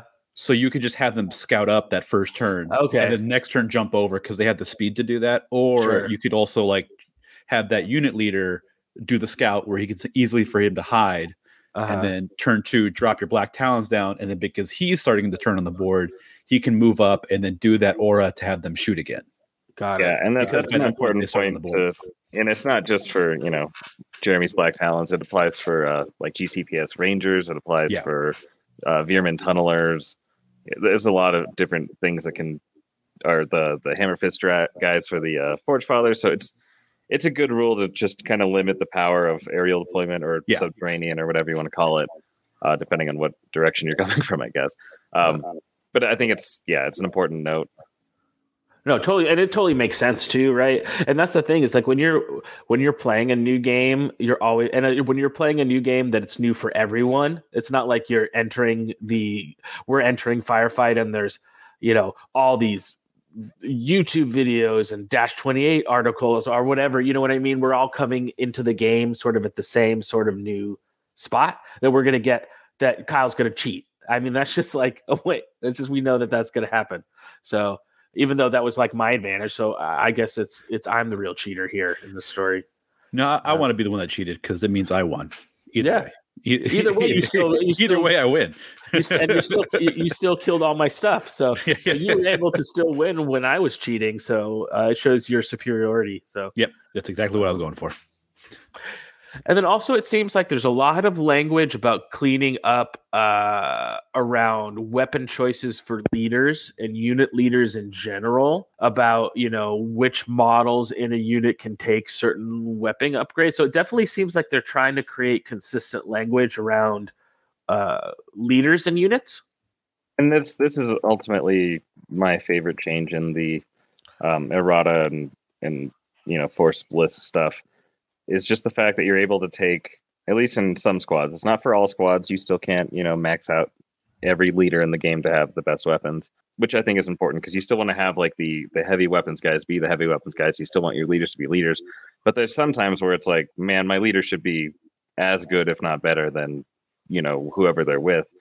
Um, and so this is a really good change. Pretty much almost every single uh, faction gets at least one of these where instead of the leader having to have like the generic equipment, now they're able to take some heavy options, which I think is, like I said, really really healthy for the game and and also modeling wise, it's like I want to use my Matsudan Anashi with the double swords. Like he should be my leader. He looks awesome. So now I can do it. So I'm I'm all for it. And this, like I said, it, it applies to a lot of different you know things. Anything else stand out before we move on to force lists? Anything else stand out to you guys and just the basic rules errata portion of the FAQ? It's pretty straightforward. Like I said, most of the stuff was as I read it, so there wasn't any big changes or surprises. Yeah, they, they rewrote smoke to be a little bit more clear, a little bit more concise in terms of exactly how it works. Um, but it's really not fundamentally different or anything. It's just rewritten to be a little bit more clear. Other than that, yeah, I think it's about Cool. all I got. Um, now for the force lists, one thing I did saw sort of in the um, the beginning of it because it's like affects my army. Uh, the no charger command now affects uh, uh, pistols because I always thought it was weird that you give that and your commander who has a pisser in certain units doesn't get anything. So now basically the uh, the pistols are twin rifles or the pistols can be affected by that boosting no no weapons which is a nice a, a nice slight little change but um what for you guys anything jump out at you from the force list errata portion of the faq I think a lot of it was just kind of going, or that new ruling about giving leaders weapons. And Yeah, stuff, to kind right, of give, give your leaders more options that. to get to get things. So it was, it was a lot of kind of just rewriting stuff to to go with that rule more than anything else. and it looks like some units got different have slightly different either the the the points maybe for a weapon had gone up slightly or certain uh uh uh, weapons teams have uh, access to like a different weapon here or there, but it's all like super basic stuff, right? Well, that was another thing too. Is the Forward Observer, which is like one of the best uh, leader units in the game for GCPS and uh, enforcers. His stealthy aura doesn't affect vehicles, which I think is good because that Okay. kinda- it was kind of weird for me. That, It's very counterintuitive. like, why Yeah. is this? Why is this Strider all of a sudden invisible? or even worse, why is this flyer like stealthy? so I, I think that was a good change percent. 'cause that was uh, that was very powerful. And then yeah, just some cleanup kind of stuff. Like the Ripper Warlord is a bulky guy now because you know all the other Yeah. Ripper guys are bulky. So it's like, whoops, probably should have been all along. Um, yeah, no, nothing too crazy. Honestly, I I just like the uh, the cleanliness of the game in general because it's. I feel like this this FAQ really kind of shows off that there wasn't a whole lot of crazy changes, which is good. That means that the game isn't a Yeah, Yeah, and no like no changes to uh, uh, you know what we would say is maybe like and now that you guys have played some few games, I mean we've talked a little bit about some stuff that might be too good, right? We've talked about riot troopers or maybe some flyer spam or whatever. So I think the game is from what I've seen is is pretty balanced for the most part, but they definitely in this are we're like we're not even going to go there. Let's just c- continue our mission of getting everyone a very clean rule book, a very Yeah, clean save- core rule book, and then we'll the worry big about balance later. for the yeah for the next book coming out. So Yeah. whenever they update and then you know kind of replace the force list book with updated stuff with new goodies and you know Clash of Kings style. It Sure. I think that's the the roadmap at least for for firefight in general from everything I've heard. So save the big changes for later. For now, just clean up the little nitpicky things that are like oh okay, and then you know give our give our leaders some good guns, some good weapons. I like that. I I did like the they had an FAQ uh uh to sort of uh, bo- uh, bookend the the fact at the very end, and there was some really good questions. There were some questions that I had that got answered. One, can a unit benefit from more than one order during a round? Because in the rulebook it talks about a unit can only be affected by one order at a time during its activation, etc. So I was like, well, can a unit give itself an order, and then later in the game, can someone else give them an order? For Asterians, you do that all the time, right? You, a unit will do an order, then later I'm using orders to give them shields back or whatever. So basically, they clarified that a unit can be affected by different orders throughout the turn, but during an activation, it can only be affected by one order at a time. But uh, that so then that makes a lot of sense to me uh, as far as clearing up some of the language around um, orders or, or can you move into an order to be you know affected by them uh, just the idea of orders are issued at the point that they would take effect. So I felt some of the answers around questions and answers around or, or auras and orders was just nice clarifying stuff. Yeah, Yeah, that's that's a big one because you know you don't want to limit the fact that you're able to shoot because you know one of your guys happened to boost your shields nearby. You know, like I feel like that's that was never intended. So it's good to have it written out clearly in black and white to be like, yes, that's okay. That's not you know abusing the system. Whereas it's not like you're throwing you know four of your orders at the same guy to make him do you know crazy stuff. That's not part of this game. So it is a good clarification for sure. And I do like they clarified about stacking as far as uh, resilient. They give the example of do modifiers stack? You know, if a, people are within like multiple medics or a medic and feel no pain, that all those resilience can stack on each other.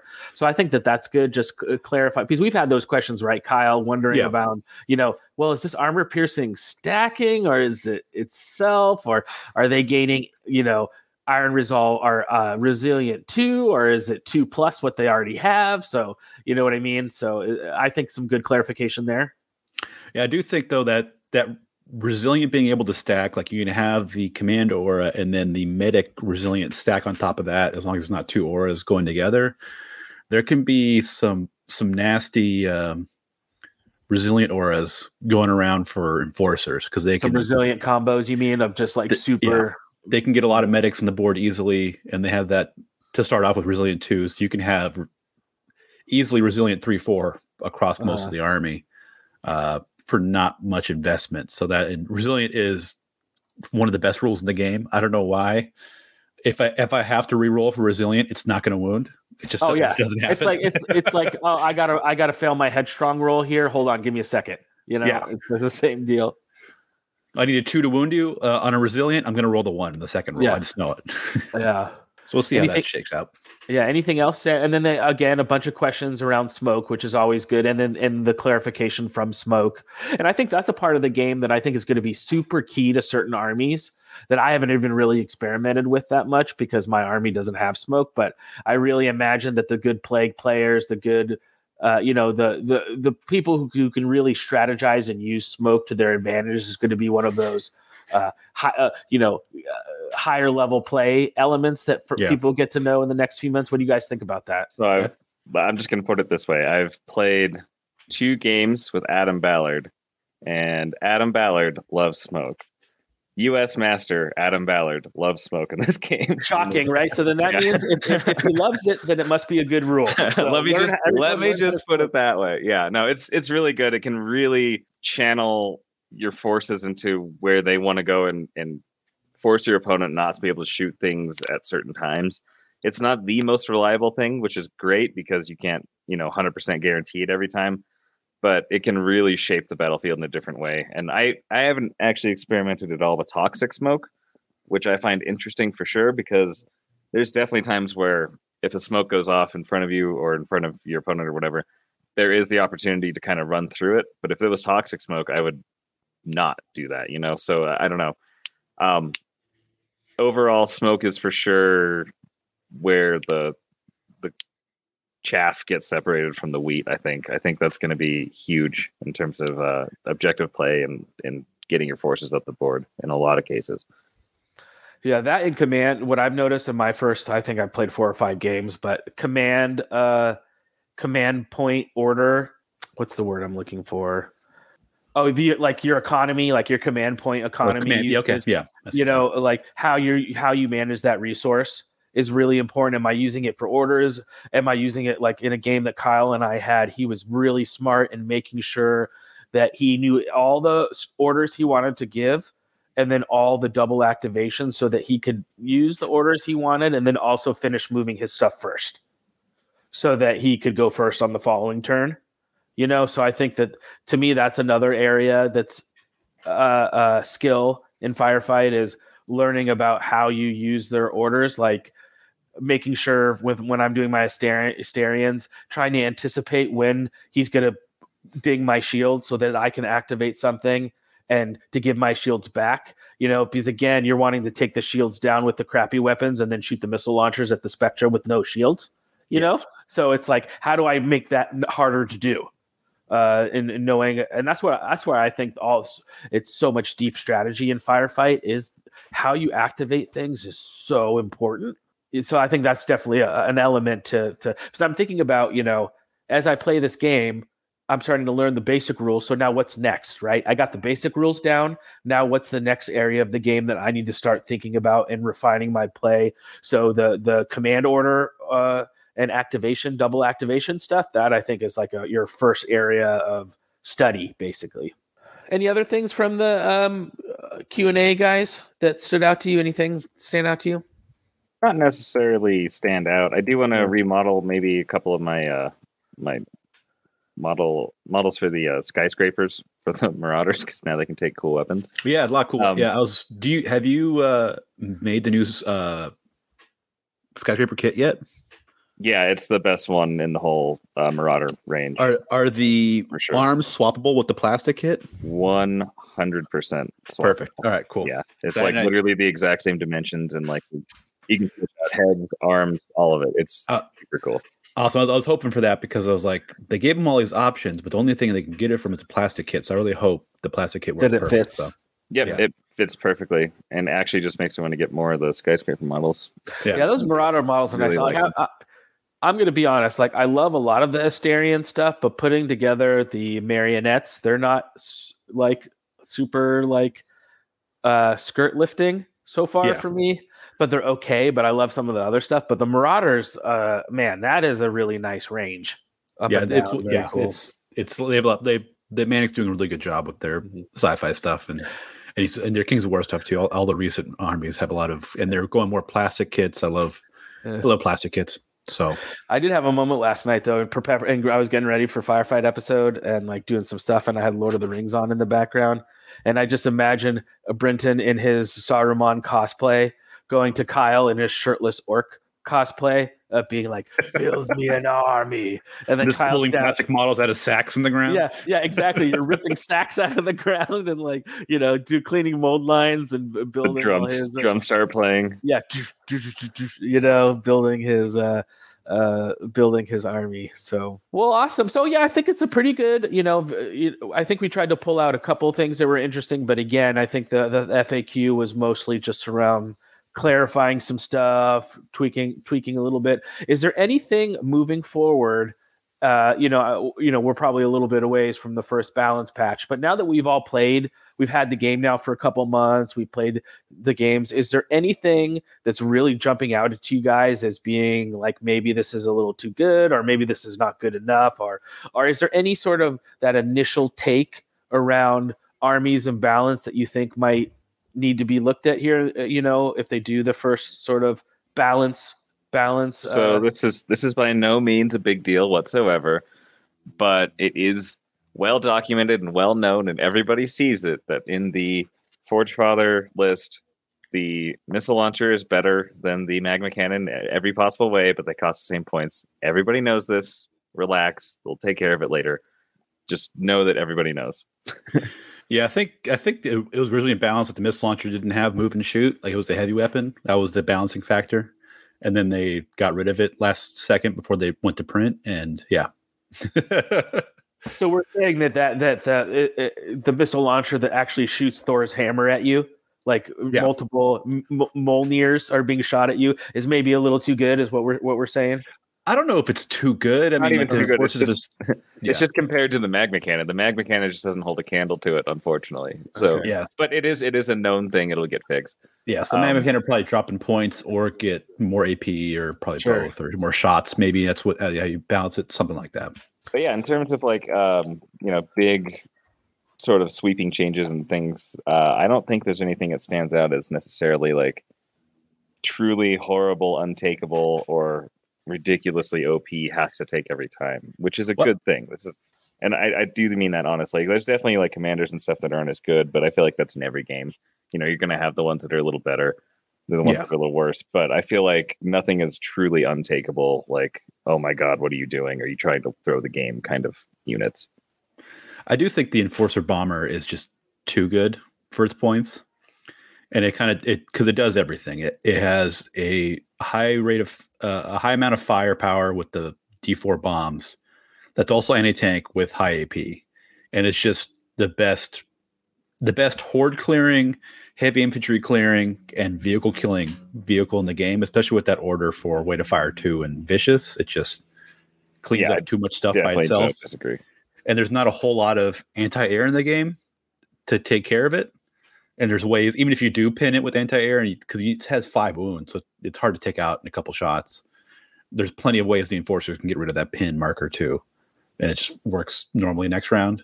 So I I think if the bomber got switched up to either because they have an anti tank laser uh, version of the flyer, which I think is appropriately costed and, and works. But if you kind of make that blast weaponry more heavy anti infantry without the anti tank, or you give it like Or you know, lower AP. Yeah. yeah, or you give it like bunker buster bombs. Because I think in the first version of Firefight, it had that. You had a choice between either like very high AP, low shot count uh, bunker busters, or like a more kind of HE bomb loadout. You had to pick between one. one Make the it so that you have to kit it out to be a little bit more anti infantry or anti armor. It can't really do uh, all be everything to everyone.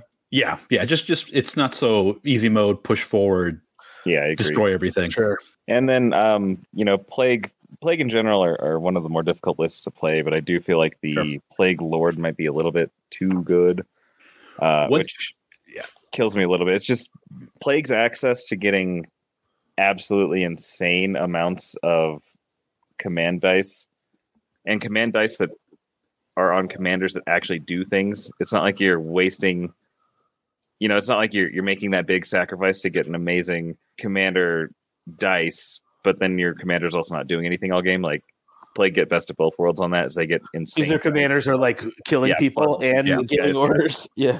Uh, and the fact that there's no limit on how many like stage ones or aberrations you can take, uh, or not aberrations, uh, corruptions, because they all add to the dice pool too. I, I feel like that might need to be tweaked a little bit, just because they're a little bit crazy. Yeah, I think plague is one of those armies that if you your it's your first armor and you're playing the game, it can be really difficult to play with, uh, just because there's very little shooting and it just it handles things differently. But once you get good at it and you do smoke a lot and plague wars get to the, it's just they can they can murder things real fast. So Because you can you can roll literally like 14 command dice every turn. Yeah, it's all. I mean, You know, other other factions are literally rolling like four. You know, like Yeah, if you're playing Forge crazy. Fathers, you're like, oh, I'm trying to figure out how to fit four in here. And then yeah. you're rolling literally 14. They're like, well, I can't actually activate again because I've already activated everything twice. It's like, oh, Yeah. a little crazy. But, you know, it's still first edition, essentially. Yeah, yeah. and these are like we were saying that maybe in the uh, uh, certain matchups can be game game breaking, but in general, for that first, like I say, it's a it's a new edition, but it's like a new edition first edition because it really Yeah. is a new game.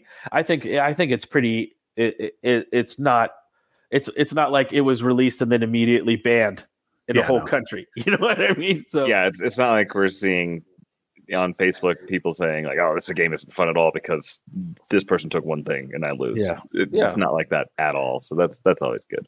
I do think like it's it's at a really good point now where like going to tournaments with the intention of let's have a good time play a bunch of people and see what Yeah. happens. It's perfect for that.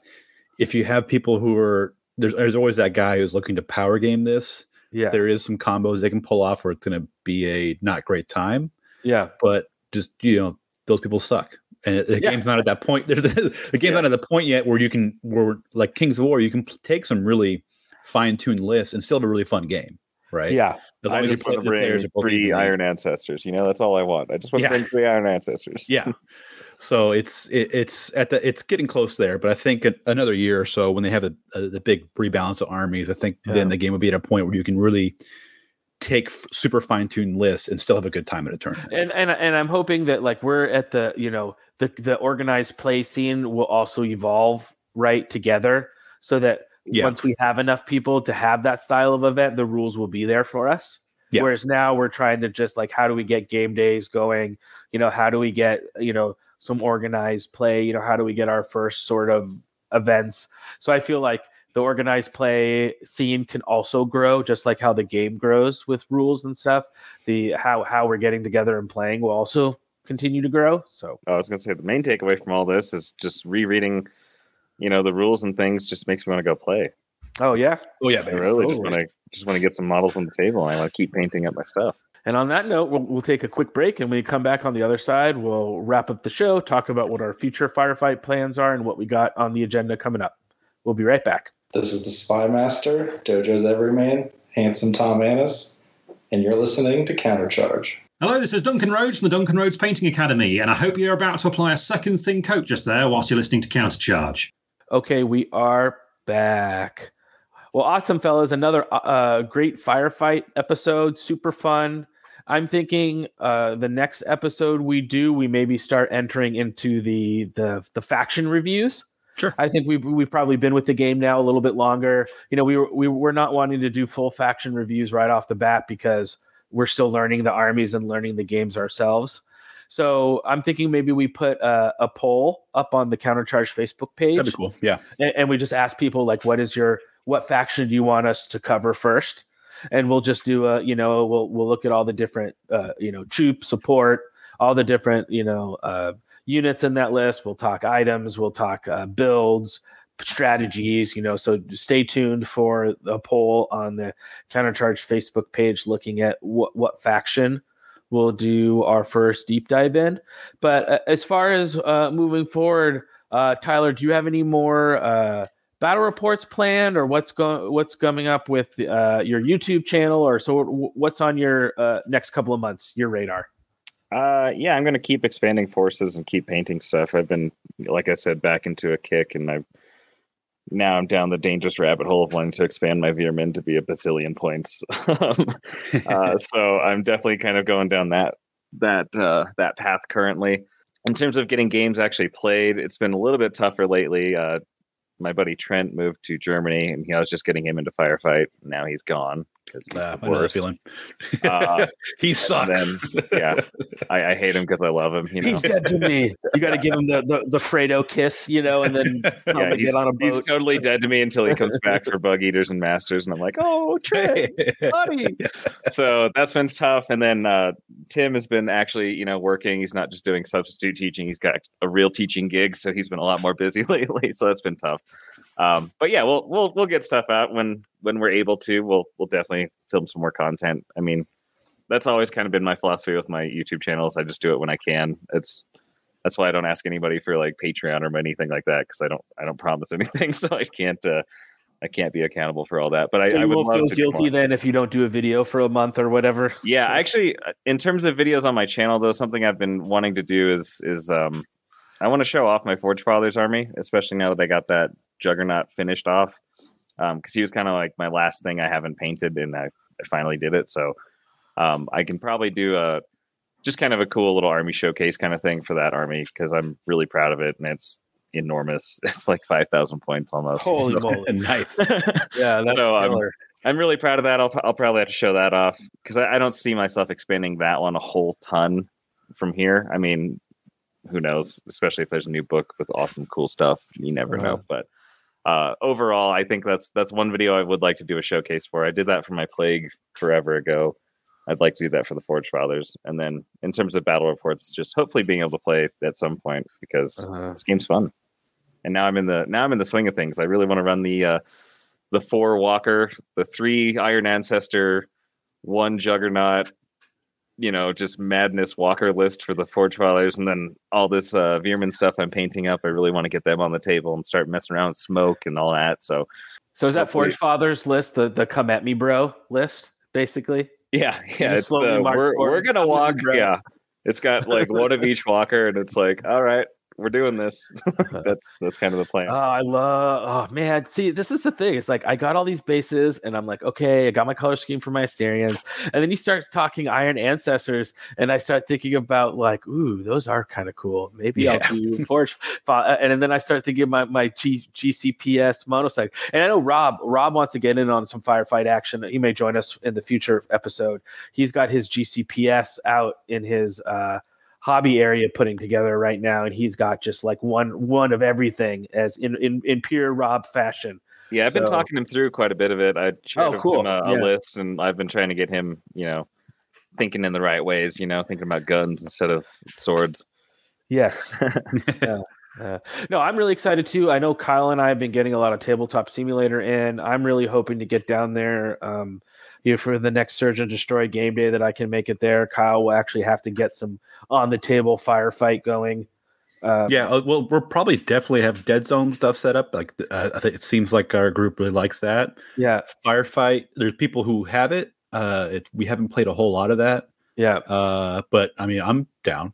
I like to get. I, I mean, I played it. it too. Yeah, I played it a few times now. Just I haven't played it in person yet. Yeah, in, So- in person is always always fun. Uh, yeah well and also i just love uh, uh uh you know kyle and i always have so much fun playing games together so Yeah, i'm just like super super uh we have this thing i love it it's like my favorite part of kyle and i playing which is like when you roll when you have a really hot roll i think i mentioned this on the show before but you go like oh good player because Yeah, that's what it skill, means. baby. Like, yeah, skill, skill. Oh, I hit you. I hit you with all three of my cannons six times or whatever. Yeah, Okay, well, let's just. So we'll be in a tournament together, and I'll hear in the background, "Good player, baby," and then I know that Kyle just did some dice nonsense. you know? yeah. I love it. I love it. But so, what about you, Kyle? What's on your uh, agenda over the next little bit? Well, I did the uh, Blackjack Legacy had that uh, firefight uh, slow grow thing, so I'm painting the Forge Fathers for that. Oh, nice. So that's always fun. I got I'm- I'm that guy who who builds a million things, and then it comes time to paint. I'm like, oh, I got you know. So I, I have the slow grow thing's nice, and I have to paint that. But a bunch of other stuff I want to paint, but then I'll paint a couple models and go, that's cool. Now do it 80 more times. And I'm like, nah. And you're like, no thanks. Can I just build another army instead? Like, I love building everything. So, so doing that for Britain helps too. But also, we had the a tournament coming up in Reno in a couple. yes, weeks. So Jackalopes, need- right? Yeah, so I want to kind of update the paint job a little bit on my uh, Basileans, just to kind of you know, that that crew is always awesome to hang out with, and they're they did it. They had a tournament uh, just this weekend. Uh, I forgot where Refugees. refugees, and they Yeah, did really uh-huh. well in that. Yeah. So, uh, and I got to Yeah, I think game a Sean- little bit too. Sean, Blake, and Nick were in the top three for Yeah. refugees. So I think Sean won again on his his uh, farewell tour of his Twilight Kin. So, uh, so congrats to those guys. They did again. They did awesome. Ben Stoddard, Refugees of the Old World, amazing tournament. But yeah, we had have really uh, cool trophies too. I'm not sure if you saw the trophies, but the trophies. Oh, dude, his trophies awesome. are always the bomb. He Yeah. paints them and makes them himself. Yeah, he is the to me what I want at a tournament as I want as cool swag as possible. And Ben is like the master of swag. Yeah, well, and, so- and he knows that his tournament's in the middle of God knows nowhere. Yeah, so he's he got to makes like it worth it. He makes it worth it to to get out there. It, it was Oh, a yeah, really 'cause great you were- I wish were- I Yeah, wish I you could were have gone. but- refugees last last year. You and uh, and uh, Garrett came yeah, out. we- yeah. we- I played you actually. That was fun. Yeah, I do remember that. Uh huh. Yeah, so we have uh, Jackalopes Fall, which uh, both Kyle and I will be uh, t- uh, reminding ourselves why uh, Basilea can't win tournaments. So I'll be playing, I'll be playing Basilea too, and I'm just going full ad, full hog. So I'm taking my Riddle of Steel list, or not my uh, Bay of Kings list, and I'm just adding my dragon. So it's going to be Dragon, Julius, Elohi. I'm doing literally the same thing. Well, then, see, we're Let's brothers, go. man. You guys are the worst. Yeah. so we're just gonna look at each other and, and, and be the first time when we're like, Kyle, I bounced because that's what happens in that list. Yeah, yeah. Is as soon as you bounce, you're screwed. So it's uh, okay, maneuver, maneuver, charge your entire army. Do I bounce or do I kill? You know, and then that's your whatever. So I'm gonna bring my my my cool big dragon. So it'll be dragon, Julius, double knights, Elohi regiments, Gur panthers, some ogres as like your second line punch. But uh, uh, a great uh, comic kingdom, a great store in Reno, a, Great a really great gr- group of guys. Uh, I'll be staying at um, the El Dorado. I did well last time there gambling, so they gave me a free room, and I'm getting the like the Pimp Daddy suite. So uh, Nice. yeah, I got like the premium room. That reminds me, Jeremy, that uh, Yes. I know you're you're a big fan of craps, Yes, and I was in uh, Vegas last weekend coaching a wrestling tournament, and Uh-huh. uh, one of the guys I was coaching with is also big into craps, so we had time to burn, oh nice. and uh, I learned how to play craps now. oh Craps is- cool. Craps is too rich for my blood. I I play. Well, I was playing two dollar craps. I was and then I I'm was like, playing. damn. I'm like, at least I don't lose money when I roll like crap. like Yeah, Kings of yeah. War. it's funny. It's like I understand two d six dice probabilities, right? Eh. Exactly. I always that's why another, another- another thing I liked about craps is it always is you roll dice. So I always felt like I should be better at it. Somehow, and you're not, right? But Yeah. in my mind, I'm saying like I should be like the world championship like of craps for how much dice I've rolled in my life. Every every time I play Kings of War, I just think, thank God I'm not putting money on this. Oh yeah, I hate because gambling, my but- because my my nerve dice are just horrendous. Well, and the craps is just craps is like a really uh, just inherently as a game is is real swingy. Like you can win a lot or lose a lot. So, uh, but it's fun. I like to, you know, and to me, it's just like I do a little bit when I go to Reno, enough to try to next time I go to get a free hotel room. So, uh, but yeah, it's a super fun event. Anyone who's in the greater, you know, who who wants to make the trip out of Reno, those are great guys. A great game store. Yeah, so we have that tournament um, coming up here soon, uh, a couple weekends. So uh, should be interesting to see. Uh, did you decide, Kyle? So part of that tournament, you get to pick either a flying monster or a foot monster. That's the jackalope or the wolpertinger or whatever. Yeah. Which one are you taking? Well, last year when I won the tournament, I had my Okay. dwarves. I, took the- yeah. uh, I had my dwarves, and I took the uh, the the regular walking one. Uh-huh. But now that I have this Basilea list, I think it's most appropriate to bring the flying one. And also, I have uh, because I used to take phoenixes in version two of my Basilean list when they're on the 50 millimeter base. So I have a giant eagle Oh, on a 50 millimeter base, your- and I was like, theme of your army "Yeah, this too. fits the arm. Like, why would I?" Yeah, we'll just go with Yeah, that. it fits the army. It already done. exists. Yeah. Yeah, I think I'm going to take the piece of basically the flying version is kind of like a Urhilohi or give it's like a 15 17 flying monster hero. So I'm just like I'm of your mind. I'm going to take that so that I'll have the double Lohi regiments, I'll have Julius, I'll have a dragon and I'll have that flying thing. And I'm just going to push my stuff forward and be like, dude, I'm charging you turn 2 and then we're going to just roll some dice. Deal with it. yeah, you know. I just want to beat up all the ogre players because they have a lot of ogre players there. Paul's not going to be there, unfortunately, because he's trying to be a doctor in New Orleans. Boo. I know trying to save lives. Ugh. Uh, but like ogres is always a rough matchup for my dwarves, but I think it's a better matchup with my Basileans because I can dictate Uh-huh. the charge. So I just I don't care if I lose every game, but beat every ogre player. That's all I care about this turn. Yeah. You Vengeance just gotta- for my no, dwarves. You, just got to bring around like face cut out beeve masks and then give it to all the ogre players there and then just get revenge and be like, just so every time you beat ogres, you're beating. beating stuff. um, well, and how about the new Mantic ogres, man? God, they look I'm, so good. I've been telling Yeah. people for years. I'm waiting for them to come out with a plastic kit with uh, thick boy legs, and they did. Oh, yeah, they look And I'm- so good. My They nipples are so hard good, right now. But I'm I I'm so split because I have so many of the o- other ones. Yeah, like, I yeah, don't yeah, really that's- need more. I have like six thousand points. I'm like, Come on, that's a those- rough. those That's are- a rough choice. Yeah, those Yeah. are bush league numbers. Come on. I'm like, do I do yeah, I need to expand? numbers. And then they're like, well, in this red book, you can play twelve bajillion point games. I'm like, Oh. oh, well. Oh, and dude, have you guys goes." actually looked at the a lot of the rules that they have in the legendary game section? Rob and I were talking about this on an episode that's not out yet either. But all of the custom how you can make like the Austin Kerrigan uh, picture frame creature, can, you could actually like make rules for that based on its base size. And then like you can a lot of rules about making your own monster. Yeah, I, I think the new big red book, people are are are whatever. I think it's amazing. Lots of cool stuff in there. I'm dying to get it. I'm still waiting. I finally got mine just uh, on Friday from Troll Horde. Where'd you order yours from? Uh, Garrett ordered it. We're gonna share for now. Ah, I okay. forgot where he got it from. R- RDG maybe. I don't know. Okay. Who knows? Cool. Well, we got some events coming up. We got King stuff. We got firefight stuff. It's a great time to be a fan of Mantic Games. Uh, I know I'll be seeing you, Kyle, at the Fall Jackalopes. Yep. Um, and then Tyler, are you going to go to Adepticon next year, Tyler, or what's your? Man, I really hope so. I Okay, maybe I'll see you. I'm trying to. I know Britain's already got the hotel booked.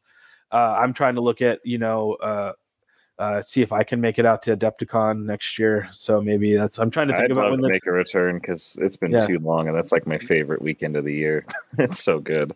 Yeah. Well, I'm hoping to get these EOD done by, uh, well, really my real goal, and they're painting up pretty fast. I, I found that if you don't have to paint a thousand individual scales on every single creature in your army, your army actually paints faster. So uh, uh, I've been working on the because I'd really like to have my EOD ready for Riddle of Steel, which is in February, or uh, if I go to Adepticon, have it done for Adepticon because you know it's a Mantic all all Mantic army. Yeah. So that's kind of what I'm shooting for my EODs to try to have them done by spring of next year, just to have another army to play and also to have like that all Mantic army. So, and then yeah, in terms of like things coming up, I'm really hoping we get some juicy information from the Mantic Open Day. I know they're doing yes proper Mantic Open Day, so hopefully we get some really nice, cool, exciting stuff for Fire yeah. So let's Dead Zone. Yeah, let's wrap really up the hoping. show by saying model wise, what are we? What are we? What would be your like? your number one or are looking at the ranges or looking at your own army what do you what would you love to see mantic do let's go with you first tyler Uh, well, aside from Rebs and Nameless, that goes without saying. I would love to see both of them. Um, I think your idea for the Black Talon Cipher Sprue would be a really good move in terms of advancing forward.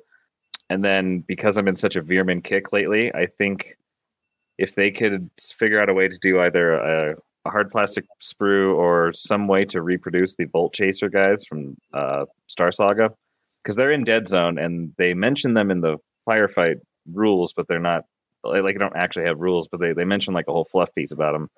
But they're basically armored space rats that are able to go into space like fully vacuum sealed, cybernetic looking rat warrior guys, and they're awesome. So I would love to see them make a return in some fashion because they're some of my favorite Veer-myn mm. models, but there's no way to actually get them at the moment. Mm-hmm. and what about you kyle I will say that Kyle Pretzel Twinkie gave us a promise that if Firefight sold well, Lancer Battle Tank. It's been in the fluff forever. It's been talked about. Give me a Lancer Battle Tank, damn it. And Ronnie was gushing all about tanks and how great tanks are, and the most Yeah. recent uh, countercharge thing. So Yeah, uh, maybe give me my Lancer Battle Tank. I'd love a, a Lancer. I'm I'm all for it. Yeah. Well, I know you know mine. Mine is, and I think it would. I think that would be a good idea for for firefight next year. Maybe when we look into next year's, think about nameless or rebs, and then maybe think about the factions that are ex- in existence. What's like one thing we can give them? And I, sorry, go ahead. Uh, I will say this. I know that you've been talking on countercharge and other things too about how do you do Rebs plastic kits. I'm going to give my two cents. It's really Well, easy. I like I like the two cents. Let's hear it. Yeah, it's really easy. You just have a plastic kit with two of each different race on it, right? So you have a couple, like two human bodies. You have two of the uh, uh, Saphir bodies, two of what you know. You have a bunch of different ones, and then for firefight, you have just gen- you know, your main troop is a generic like you know sapper squad or whatever you want to call it for rebs, and it doesn't matter what race it is. Yeah, I that's kind of the way I've been thinking about it too. I think And that's the way to go. Rather than like separating each unit by race, Yeah. um, just have them all be totally mixed, and then really what matters is what weapons they're holding. So you would have like a, a unit of rifle guys, and it could be like this this body rifle, where the bodies are there just for like the flavor more so than Yeah. the actual. just you have mixed units yeah, Yeah. and, it That also for sense. dead zone it's nice that you have the different bodies for dead zones where it does matter and uh and you can even have like you know the the Saphir have that like harpoon a high ap gun in dead zone It's just those are the ones who carry if you're going to put that kind of upgrade on that it's going to be those guys too but you can also i think there's ways to mess around with the kit where you you can swap do head swaps pretty easily and keep things uh, like more of a unified look. Uh, but I think the Reb, like I know in Rebs you can have just one type of race, but I think the cool part of Rebs and what's different about it in Firefight or just in Warpath in general is that it is like often a conglomeration of different races working together, whether they're criminals or freedom fighters or or whatever. It's normally a, a group of different alien races, which is the cool part about Rebs, in my opinion. totally, hundred percent agree, and I think that's the way to do it. I Yeah. agree. No, that makes total sense.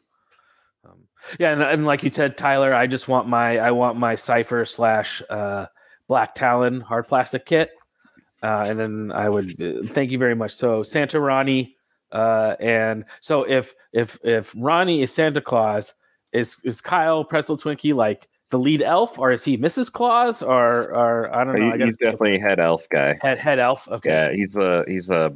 I think his name is Bernard in the Santa Claus. Oh, from Santa Claus. yeah, yeah, yeah. That's that's totally Kyle. Well, awesome, fellas. Great episode. Super fun. Thank you again to Elliot. You know, I know he had to uh, run quick, but thank you so much.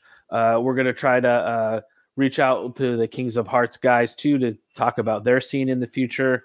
And then we have um, our army reviews coming up. So lots of cool stuff from us firefight wise. So thanks to uh, Kyle and Tyler uh, for coming on the show.